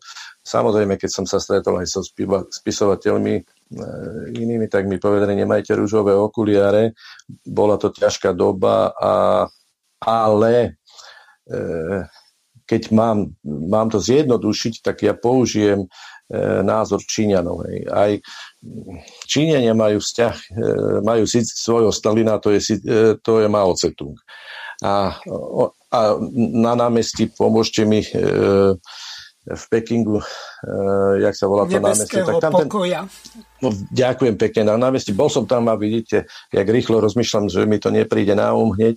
Tak uh, na tom námestí je tam jeho obraz a keď som sa s tými Číňanmi bavil a keď sa bavím s tými, uh, čo si o tom myslia, tak oni povedali, áno, uh, aj on, aj on mal obdobia, kedy, kedy to nebolo v poriadku, ale na 70% bol spravodlivý, bol dobrý a tak 30% na to nebudeme myslieť. A to máte to isté, ako v každom z nás, že je dobrý a zlý vlk a vyhráva ten, ktorého krmíte. Takže e, na Stalina sa treba aj nám pozrieť tak, že, e, že v podstate nebyť jeho, tak dneska prechujeme po nemecky, sme, sme e, v tom lágere už od roku 45, ktorý sa teraz pre nás pripravuje. Takže Stalin nám e, podaroval a, my, ktorí sme sa narodili po vojne, môžeme len ďakovať za to, že sme sa narodili. Takže... Rovnako tak aj e, mnoho e, ľudí, e, inteligentných ľudí využíva pojem bolševizmus. Ano, díva sa na, na to ako na niečo, niečo hrozné. Zabúdajú pri, pri tom, že nielen e, bolševici e, boli počas e, revolúcie, veľkej oktobrovej socialistickej revolúcie, ale že tam bolo hm, množstvo ďalších strán, mimochodom trotskisti, áno, ktorí, Bielogvardi, no. tak, ne, ktorí do istej doby ovládali a potom tam vlastne postupne boli vytláčaní, Trockého poslal Stalin potom preč. Ako sa na túto tému dívate? Je to veľmi, je to, je to veľmi obsiahla téma. Máme, e, máme niečo v tých knihách od pána Starikova. E, proste skrátiť to nejaký, do nejakých dvoch minút je nemožné. V každom prípade, e, v každom prípade to do e, toho 53. roku bolo v poriadku, pretože naozaj rozhodovali, rozhodovala e, bolševizmus je od, od, od e, väčšin, väčšiny, e, ktorá rozhodovala. Hej. Čiže a že sa tam robili chyby, to teraz e, nepopieram, ale, ale my žijeme v podstate demokraciu, ale zoberte si, keď si spočítate to čísla, tak, tak tam e, nás riadi e, 15 a možno 20% na menšina. Viac podporu nemali a riadia celých 100% národa. Kdežto v, v tom období to, to tak nebolo. Ale ten problém je naozaj oveľa, oveľa komplexnejší e, od toho, prečo to vznikalo, na čo to bolo určené, celá tá revolúcia e, v Rusku. E, vlastne oni, odvtedy tá vojna trvá až k dnešnému dňu. Hej. V podstate chceli to Rusko rozhorvať, už vtedy nepodarilo sa to na nejaké obdobie, ale je to veľmi komplexné na dlhšiu debatu, ako tak krátko. Neviem to tak zhrňuť e, do, do, do pár viet. Dobre, tak povedzme si, kto vlastne riadí tento svet? Lebo mnoho ľudí berie riadiace procesy iba po svoje vlády, po svojich predsedov vlád, po svojich prezidentov. Nevidia ďalej. A tam to vlastne ešte len začína. Tam, je, tam to začína byť ešte len to, uh, to orechové. Kto je tam uh, na tom vrchole tej celospoločenskej pyramídy? No úplne na, na celkom vrchole to nikto nevie, to sa môžeme len dohadovať, že sú to, že sú to mm, ako to povedať, potomkovia Atlantianov a, a že, že, že riadia duálnym systémom 11 tépských, 11 memfiských mudrcov a, a príjmajú koncenzuálne riešenie. Hovorí v koncepcii sociálnej alebo spoločnej bezpečnosti sa im hovorí globálny prediktor. E, potvrdiť to ale nikto nemôže. E, v každom prípade potom sú ešte administratóri a to sú, to sú e, elity e, tých mocností veľkých, ako sú Spojené štáty, Rusko alebo Čína. Dnes už je Rusko, pretože vojensky už sa vrátilo na, na, na tú scénu geopolitiky. Takže e, Prečo riadia tento svet uh, cez takéto neschopné figurky? To znamená, kontrolujú svet korupciou a vydieraním. Veď to sú hrozné nástroje. A samozrejme, keď máme amorálne nástroje, tak celkovo potom ten supersystém skôr či neskôr cyklicky opakovane padá na, na týchto nástrojoch. Hej? No áno, posledných 75 rokov žijeme, anglosaský svet, vlastne máme knihu, e, ktorá hovorí od, od e, Parentio alebo preparátu, ktorá hovorí o tom, že, že 200 alebo 300 rokov žijeme anglosaský svet, ale tých posledných 75 rokov žijeme anglosaský svet, svet pod e, vlastne riadením Spojených štátov. No ale aj tomu prišiel koniec e, vlastne porážka v, e, na šiestej priorite vojenskej v Afganistane mm, to potvrdzuje. Čiže ono to každý chvíľku v tej e, histórii ľudstva e, ťahá pilku a, a teraz e, pravdepodobne e, budú ekonomicky, pretože o všetkom zasa budú rozhodovať ekonomika a ekonomicky sa svetovým lídrom stane Čína, myslím, že v roku 2024 alebo neskôr.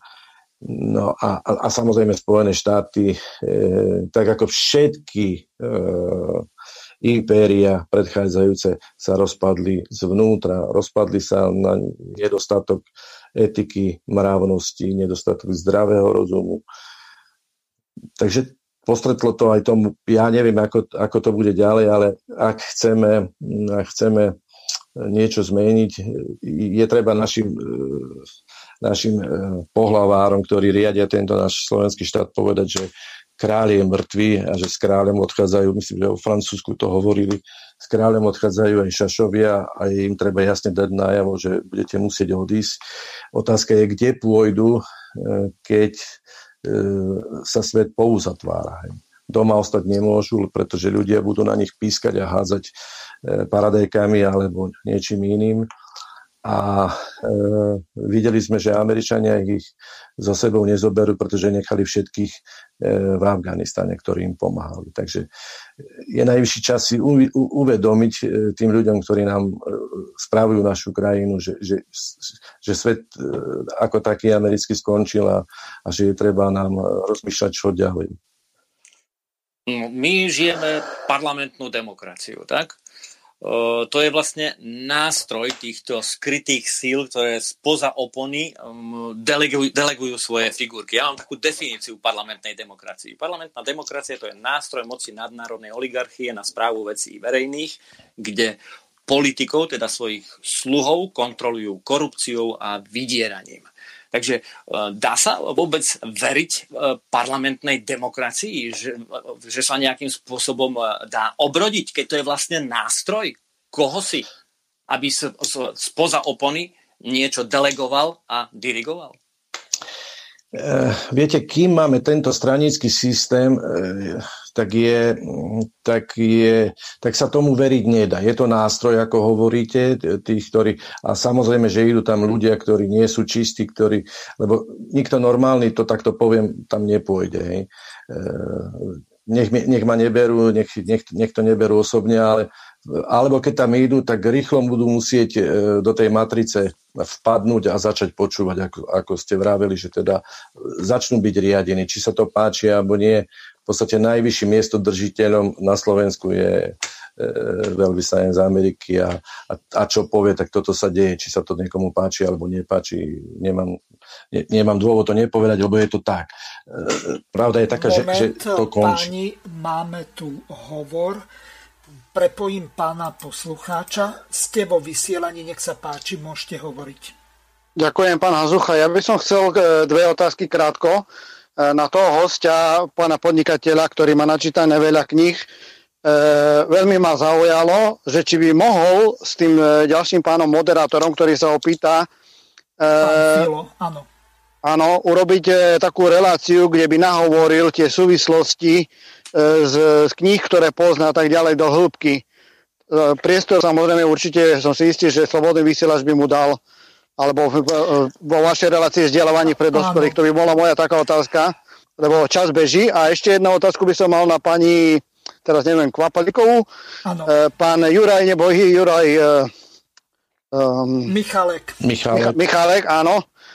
Spomínal ešte, keď žila som volal, že má neskutočné množstvo nápadov, E, zlepšovákov, že e, človek, ktorý by chcel sa e, nejak poučiť alebo niečo vyrábať, či je možné sa dostať k týmto informáciám a, a ak áno, tak cez koho sa kontaktovať.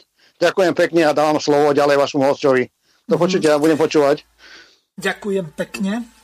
No, po, pokiaľ viem, tak uh, pán Semaňák pripravuje uh, vzdelávací systém alebo vzdelávací portál, ale o tom asi, asi by mohol povedať viac sám. Viete, je to v štádiu myšlienky. Ja, tak ako všetci, ktorí, ktorí vystupujú alebo vystupovali, pocitujem silnú potrebu niečo robiť v oblasti vzdelávania, v oblasti otvárania očí, v oblasti povedať ľuďom, buďte kritickí pretože keď si dáte tú vakcínu, tak už je to nezvratný stav, napríklad. Hej. Takže e,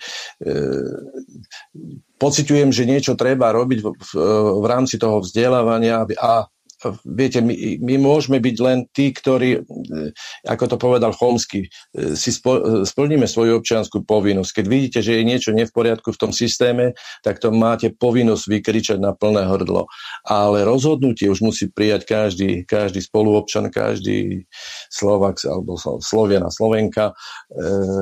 Rád v podstate teraz zbieram informácie a rád by som spolupracoval s ľuďmi, ktorí sú umnejší, chytrejší ako ja, aby sme všetkým, e, všetci spoločne e, otvárali oči, zobudzali tých ľudí, aby boli kritickí, aby začali rozmýšľať, aby aj tá škola má taký pracovný názov, e, škola zdravého rozumu. Je to naozaj pracovný názov, ale e, v podstate aj, aj vaša škola vzdelávanie dospelých, aj táto relácia e, je tomu veľmi blízko. Čiže krátkej dobe e, s niečím prídem, dvoch, troch, štyroch ľudí už mám, ja vysielam do Eteru takú požiadavku, že teda potrebujem ľudí do týmu, ktorý by jeden si zobral zdravotníctvo, druhý ekonomiku, tretí e, kultúru, jazykové a tak ďalej a tak ďalej, pretože my máme na čom stávať, e, čo sa týka toho genofondu, ktorý to slovanstvo má, má všetko, len treba potvárať tie kanály a, a ľuďom hovoriť, že e, v podstate potrebujeme iný. A keď kolega, kto predo mnou povedal, že nemáme e, e ideológiu, e, kde si som čítal na ruských strojoch, že bez ideológie naozaj nie je fyziológie.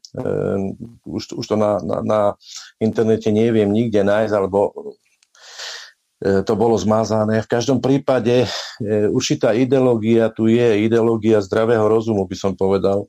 A zdravý rozum vám verí budovať spravodlivejšiu spoločnosť, e, žiť v miere, to znamená nežiť v nejakej chudobe, ale žiť v primeranej dostatočnosti A viete, mm, my máme zodpovednosť za, za celé ľudstvo, lebo karavana je taká rýchla, ako je rýchla posledná ťava. Jak povedal Šatan, keď boli majstrami svet, sveta v roku 2002, myslím, naši hokejisti, tak aj ten tým bol taký silný, jak bol najslabší hráč. Čiže darmo tu niektorí ľudia ujdu dopredu vo vývoji v svojom vlastnom. E, nám je treba ťahať ostatné e, skupiny, e, aby, aby, aby sa ľudstvo mohlo rozvíjať smerom hore. Pán Semaniak, skôr ako dám možnosť odpovedať pani Dáši ohľadom toho, čo zanechal Juraj, tak máme veľmi príbuznú jednu otázku od poslucháča Štefana, ktorý sa vás pýta, podľa akej metódy ste sa naučili rýchlo čítať, či poznáte knihy napríklad Wolfganga Cilkého, e, Zielke e, sa to píše. Uh-huh. Nie, ja, ja e, som e, 20 alebo 30 rokov dozadu e, trošku trošku prešiel, e, myslím, že kurz Davida Grubera, je taký kurz rýchlo čítania a či to ešte teraz funguje, to, to vám neviem povedať. V každom prípade mm, ja vám poviem, že je to o motivácii. Že keď, keď vás tá kniha vtiahne do deja, tak e, potom už čítate v tranze. Ja to neviem popísať ináč, ale myslím si, že, že to je taký čiastočný trans, že, že vlastne tým dejom letíte E, a, a že, že e, náš mozog je geniálny, hej, preto nikdy e, umelá inteligencia ho netrofne, pretože my rozmýšľame v obrazoch hej, a, vy, a vy potom čítate celé riadky ako obrázok, nie ako slova. Hej. Takže aby som to takto priblížil, že to rýchlo, rýchlo čítanie je naozaj vizuálne, že, že cez oči tam ide obraz celého riadku a vy v podstate ten riadok len zlom, zlomkom sekundy preletíte a máte to, máte to v pamäti. Mm-hmm. Teraz e, poprosím Dášu, aby povedala ohľadom e, tých e, vecí, čo sa týka Juraja, na čo sa poslucháč, ak si dobre pamätám, Jozef pýtal z Nemecka. Áno, ďakujem za dotaz.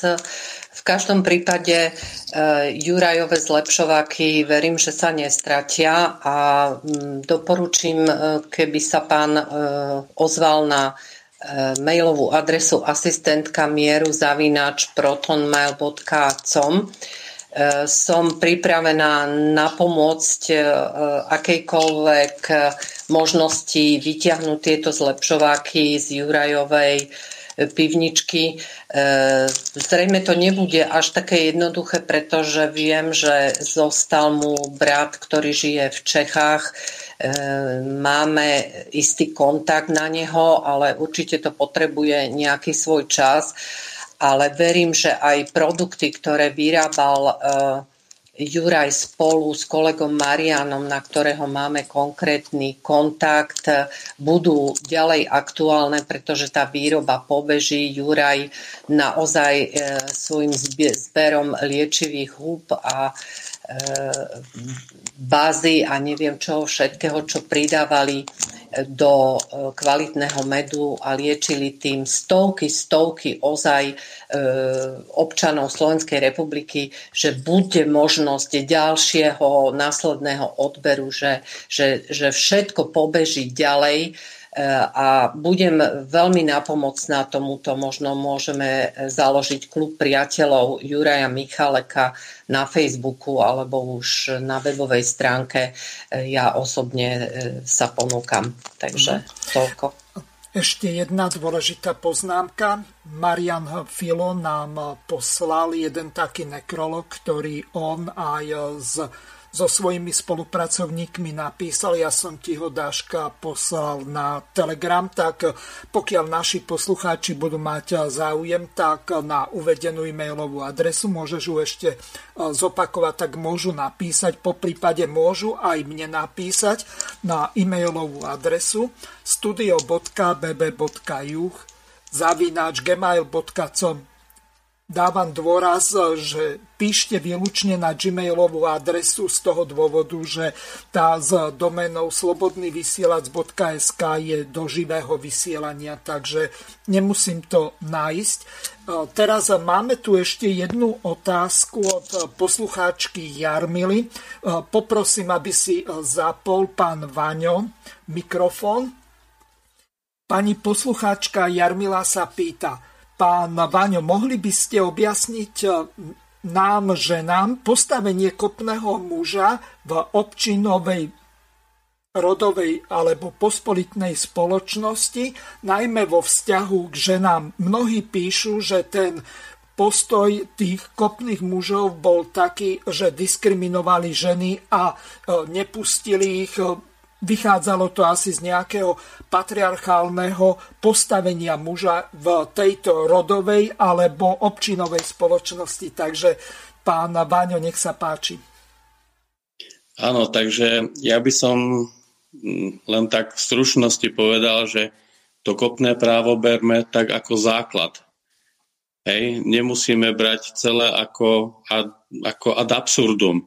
Hej, pretože my potrebujeme to kopné právo, to rodové, to prirodzené právo aplikovať na dnešnú dobu. Keď dneska ženy sú rovnocené, tak nemáme e, dôvod ich nejakým spôsobom diskriminovať.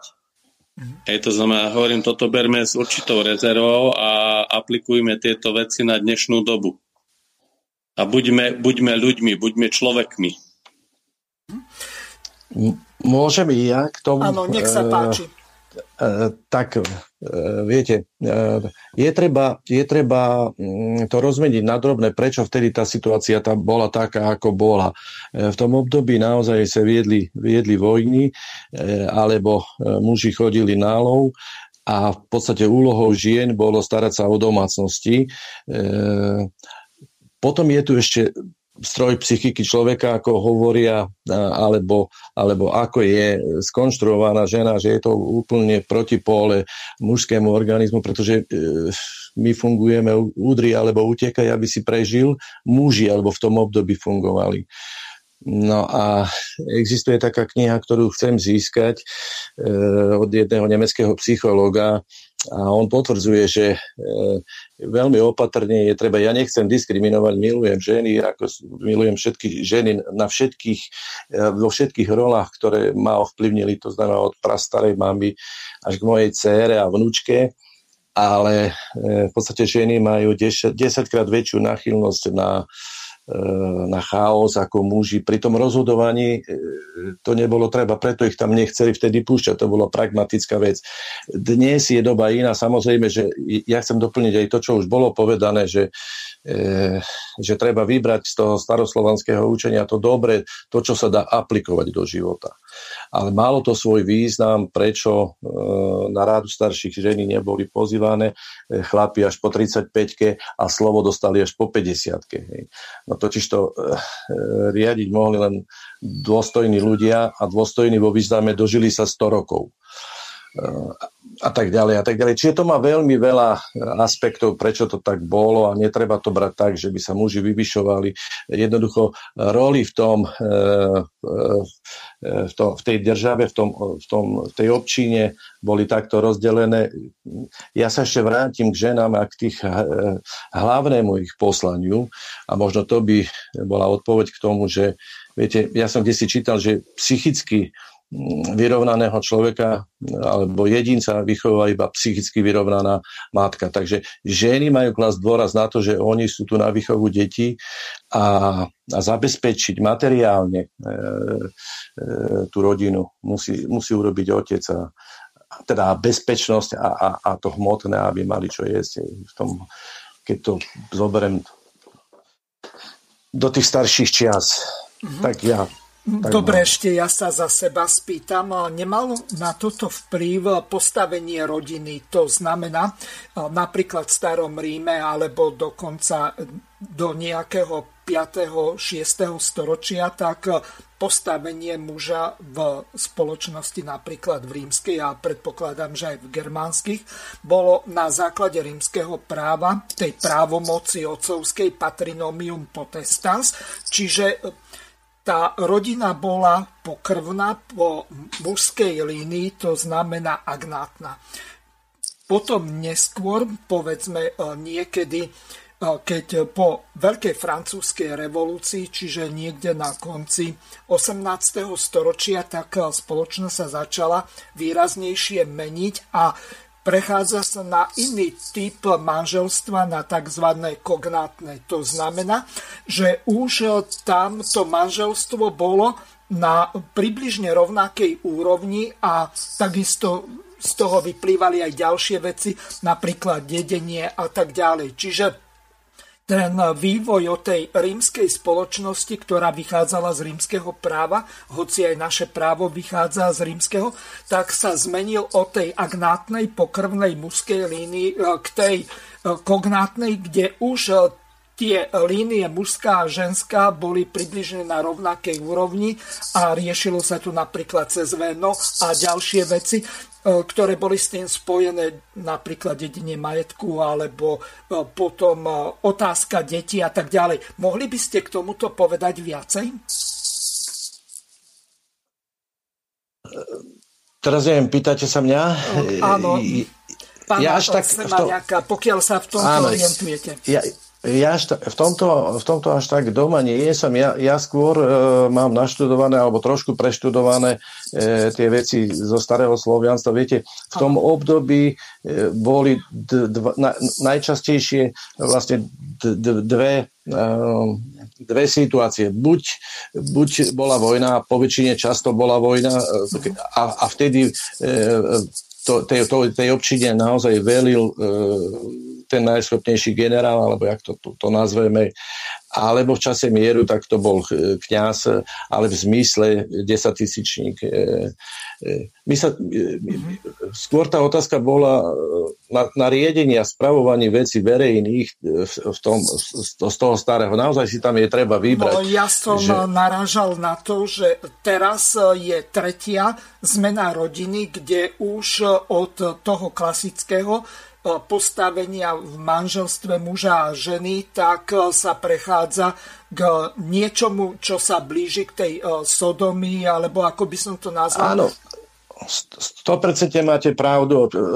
Všetko to, to, čo sa dialo, všetky tie zmeny e, vedie, vedú k rozrušeniu spoločnosti. No lebo e, bolo tu spomenuté, že, že najmenšia bunka je rodina. A všetko to vedie k tomu. Čiže celá agenda LGBT a ja neviem čo všetko, to je skrytý názov e, na Sodomu a Gomoru. Mm-hmm. Nič viac. Vrácam slovo kolegovi Joškovi, takže môžete pokračovať ďalej. Už máme ja, ešte k tej, ja ešte k tej parlamentnej e, demokracii ako nástroju. Ke, keďže je to nástroj, nástroj niekoho, koho zatiaľ nevieme dohľadať. Tušíme, že za tou oponou je schovaný, ale máme tu uh, niečo, čo sa dá dohľada, do, dohľadať, čo sú, dajme tomu, nižšie stup, e, stupne riadenia. Máme tu napríklad megakorporácie, BlackRock, Fidelity, State Street Corp, Vanguard. To sú štyri najsilnejšie megakorporácie tohto sveta, pod ktorých uh, kontrolou sú všetky známe svetové značky. Ktorúkoľvek značku poviete, majú ju pod kontrolou. Ano? A o týchto ľuďoch predsa vieme, kto za tým stojí, kto to je. Že sú to veľmi silné, bohaté rody Krupovcov, Sinclairovcov, Plantagenovcov. Koburgotovcov, Cavendishovcov, Warburgovcov, Medičiovcov, e, Kunlobovcov a tak ďalej a tak ďalej. E, prečo sa neozvučujú títo ľudia? Ano? Veď viac menej svojim kapitálom ovplyvňujú dianie na tomto svete. A všetci ekonómovia, všetci e, v podstate vzdelaní ľudia, ako keby ignorovali túto časť spoločnosti na krásnej modrej planéte. Ako je to vôbec možné? Ako sa im to darí sa takto schovávať? No, viete, títo e, ľudia, tí, ktorí, ktorí nám vládnu alebo riadia tento svet, tak veľmi dobre vedia e, všetko o tých sociálnych supersystémoch, ktorí dokonca oni veľmi dobre vedia o tom, ako funguje človek. To je jedno na fyzickej alebo emocionálnej úrovni a preto sa im darí e, všetky tieto veci speňažovať, predávať, pretože tam ide všetko, všetko v marketingu na tú emóciu. Veľmi dobre vedia, ako človek funguje. Takže no, z hľadiska toho, globálneho. Ja si myslím, že, že tak či tak nás čaká nejaká zmena, to uvedomenie si, že, že každý rok nebudete potrebovať nový iPhone 11 či 12 alebo 13. Vysvetloval som to mojej cere, myslím, že pri 5 alebo 6 hej, že, že nech sa zastaví, že, že každý rok jej nebudem kupovať, on sa mení tam iba e, názov, názov toho iPhoneu a, a e, o 200-300 eur je drahší a že to musí skončiť, že, že jednoducho, ja neviem, no v každom prípade e, je nám treba, je nám treba si uvedomiť, že táde cesta nevedie, hej, že, že to je eh, deštrukčné pre duša, pre duchu, ducha, dušu a, a, a pre úplne prirodzený rozvoj organický, ktorý, ktorý ľudstvo potrebuje. Zatiaľ nás, ved, zatiaľ nás vedú cestou e, zničenia civilizácie. Tak, a zatiaľ sme nenašli cestu, ako ich zosadiť z trónu, ale vieme urobiť kroky, Napríklad e, odstaviť im tento nástroj a nahradiť ho niečím, o čom napríklad rozprával vo svojich vysielaniach mnohokrát pán Juraj Michalek, ktorý presadzoval zmenu v riadiacich procesoch, čo sa týka delegovania zvolených zástupcov v tzv. parlamentnej demokracii, tak on presadzoval už dnes spomínaný občiansky, čiže občinový systém delegovania zástupcov z regiónov, ktorí sú mravne a morálne zdatní, teda činne kompetentní a toto celé by, tento celý koncept koncept by bol kontrolovaný funkčným referendum.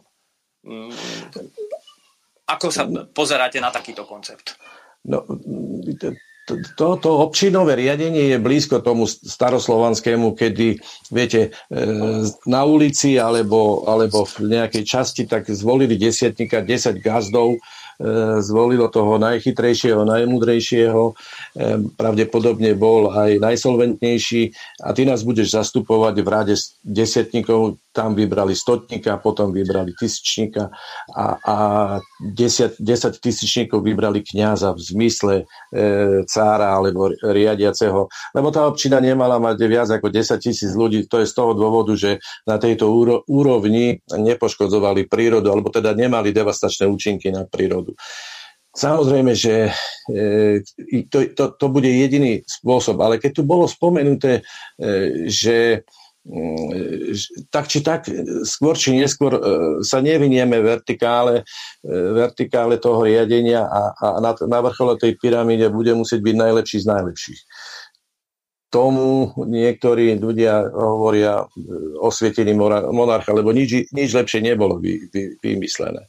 Tomu sa nevyhneme, ale samozrejme, že treba je e, začať od spodu, začať vlastne od uvedomenia si, že e, kde sme potom od odpojenia sa od matrice. Na to mal Gandhi nádherný príklad, keď chceli poslať Angličanov preč, tak si prestali kupovať tweet e, a, a, a tie tkané veci, e, materiály, látky z Londýna alebo z Anglicka a všetci obchodníci a krajčíri z Anglicka pozatvárali, pretože tam nebol trh. Čiže odpojenie od matrice je mm, jednoduché, akurát, že ako presvedčíme ľudí, aby, aby teraz e, nepoužívali smartfóny a, a nechodili autom a No je to na v podstate celosvetovom prebúdaní. Ja ocitujem teraz vaše slova na záver, lebo máme posledných 5 minút. Uh, tak vás potom poprosím tak, tak v krátkosti ešte to uh, skomentovať a potom by som už odovzdal slovo do štúdia pánu Hazuchovi. Takže na tému celosvetového prebúdzania. Rozum vyzbrojený dnešnou technosférou, ktorý vo vývoji predbehol mravnosť a vesmírnu etiku, sa likviduje sám taký je zákon vesmíru a nič s tým nezmôže ani právnický aparát liberálno-kapitalistickej elity. Ich projekt je cesta do záhuby. Potom, ako v biosfére, inými slovami v éteri, noosfére alebo atroposfére, začne dominovať egregor ľudskosti, do veľkého kruhu obývaných svetov galaxie začneme vysielať nie technosférický signál biorobotov, ľudí zvierat či ľudí zombie, ale biopoľový signál, ktorý bude tomuto kruhu oznamovať, že v slnečnej sústave v galaxii Mliečna cesta, to sa mi veľmi páči, na tretej planéte od hviezdy Slnka nazývanej Zem sa naozaj rodí rozumný ľudský život. Potom môže dojsť k spojeniu s rozvinutejšími civilizáciami a k vývojovému kvantovému skoku ľudstva a Zeme. Zem je pripravená. To boli vaše vlastné slova. Pán Semaniak, dve minúty. Máte čas. Mm, viete, uh, No, už iba ámen sa mi tam e, žela dodať, pretože že to sa nedá zopakovať. V každom prípade e, každá civilizácia je, e, sa hodnotí podľa toho, aké zdroje energie využíva. My, že využívame stále uhľovodíkové zdroje energie, sa musíme, musíme považovať za civilizáciu poloopic, to nazvem tak v dobrom slova zmysle. Zatiaľ sme ale nedozreli E, etickým mravne, a ja neviem ešte jak, aby sme využívali nekonečnú energiu éteru, vesmíru, čiernych dier, e, váku a to povedzme, pretože tí, čo sa na nás pozerajú, oni veľmi dobre vedia, že by sme to vedeli zneužiť a zničiť vesmír. Takže ono to chce ten svoj vývoj a, a, a druhá vec, že tí, čo tie uhľovodíkové zdroje čerpajú a predávajú, tým nás držia v otroctve, tí chcú, aby to trvalo väčšine, ale to väčšine trvať nemôže. Takže každý z nás pracuje na svojom šťastí na základe svojich vedomostí a poznátkov a na Presne. základe svojej nevedomosti a nepoznatkov pracuje na šťastí a blahu toho, kto vie toho viac. Presne tak. Ďakujem veľmi pekne. Pekný podvečer. Veľmi krásne ja ste ďakujem. to povedali. Bolo mi cťou, že som dnes mal tak vynikajúcich hostí v rámci relácie Prebudzanie Slovenska pokračuje, ktorými boli pán Vaňo, ktorému veľmi pekne ďakujem. Potom pán... ja ďakujem. Potom ďalej pán Semania, ktorému takisto veľmi pekne ďakujem. Potom kolegovi zo Slobodného vysielača Marianovi Filovi a samozrejme spolumoderátorom pani eh, Dagmar Kvapilikovej a pánovi Jozefovi Filovi. Lúčim sa s vami a teším sa na ďalšie relácie. Prebudzanie Slovenska pokračuje.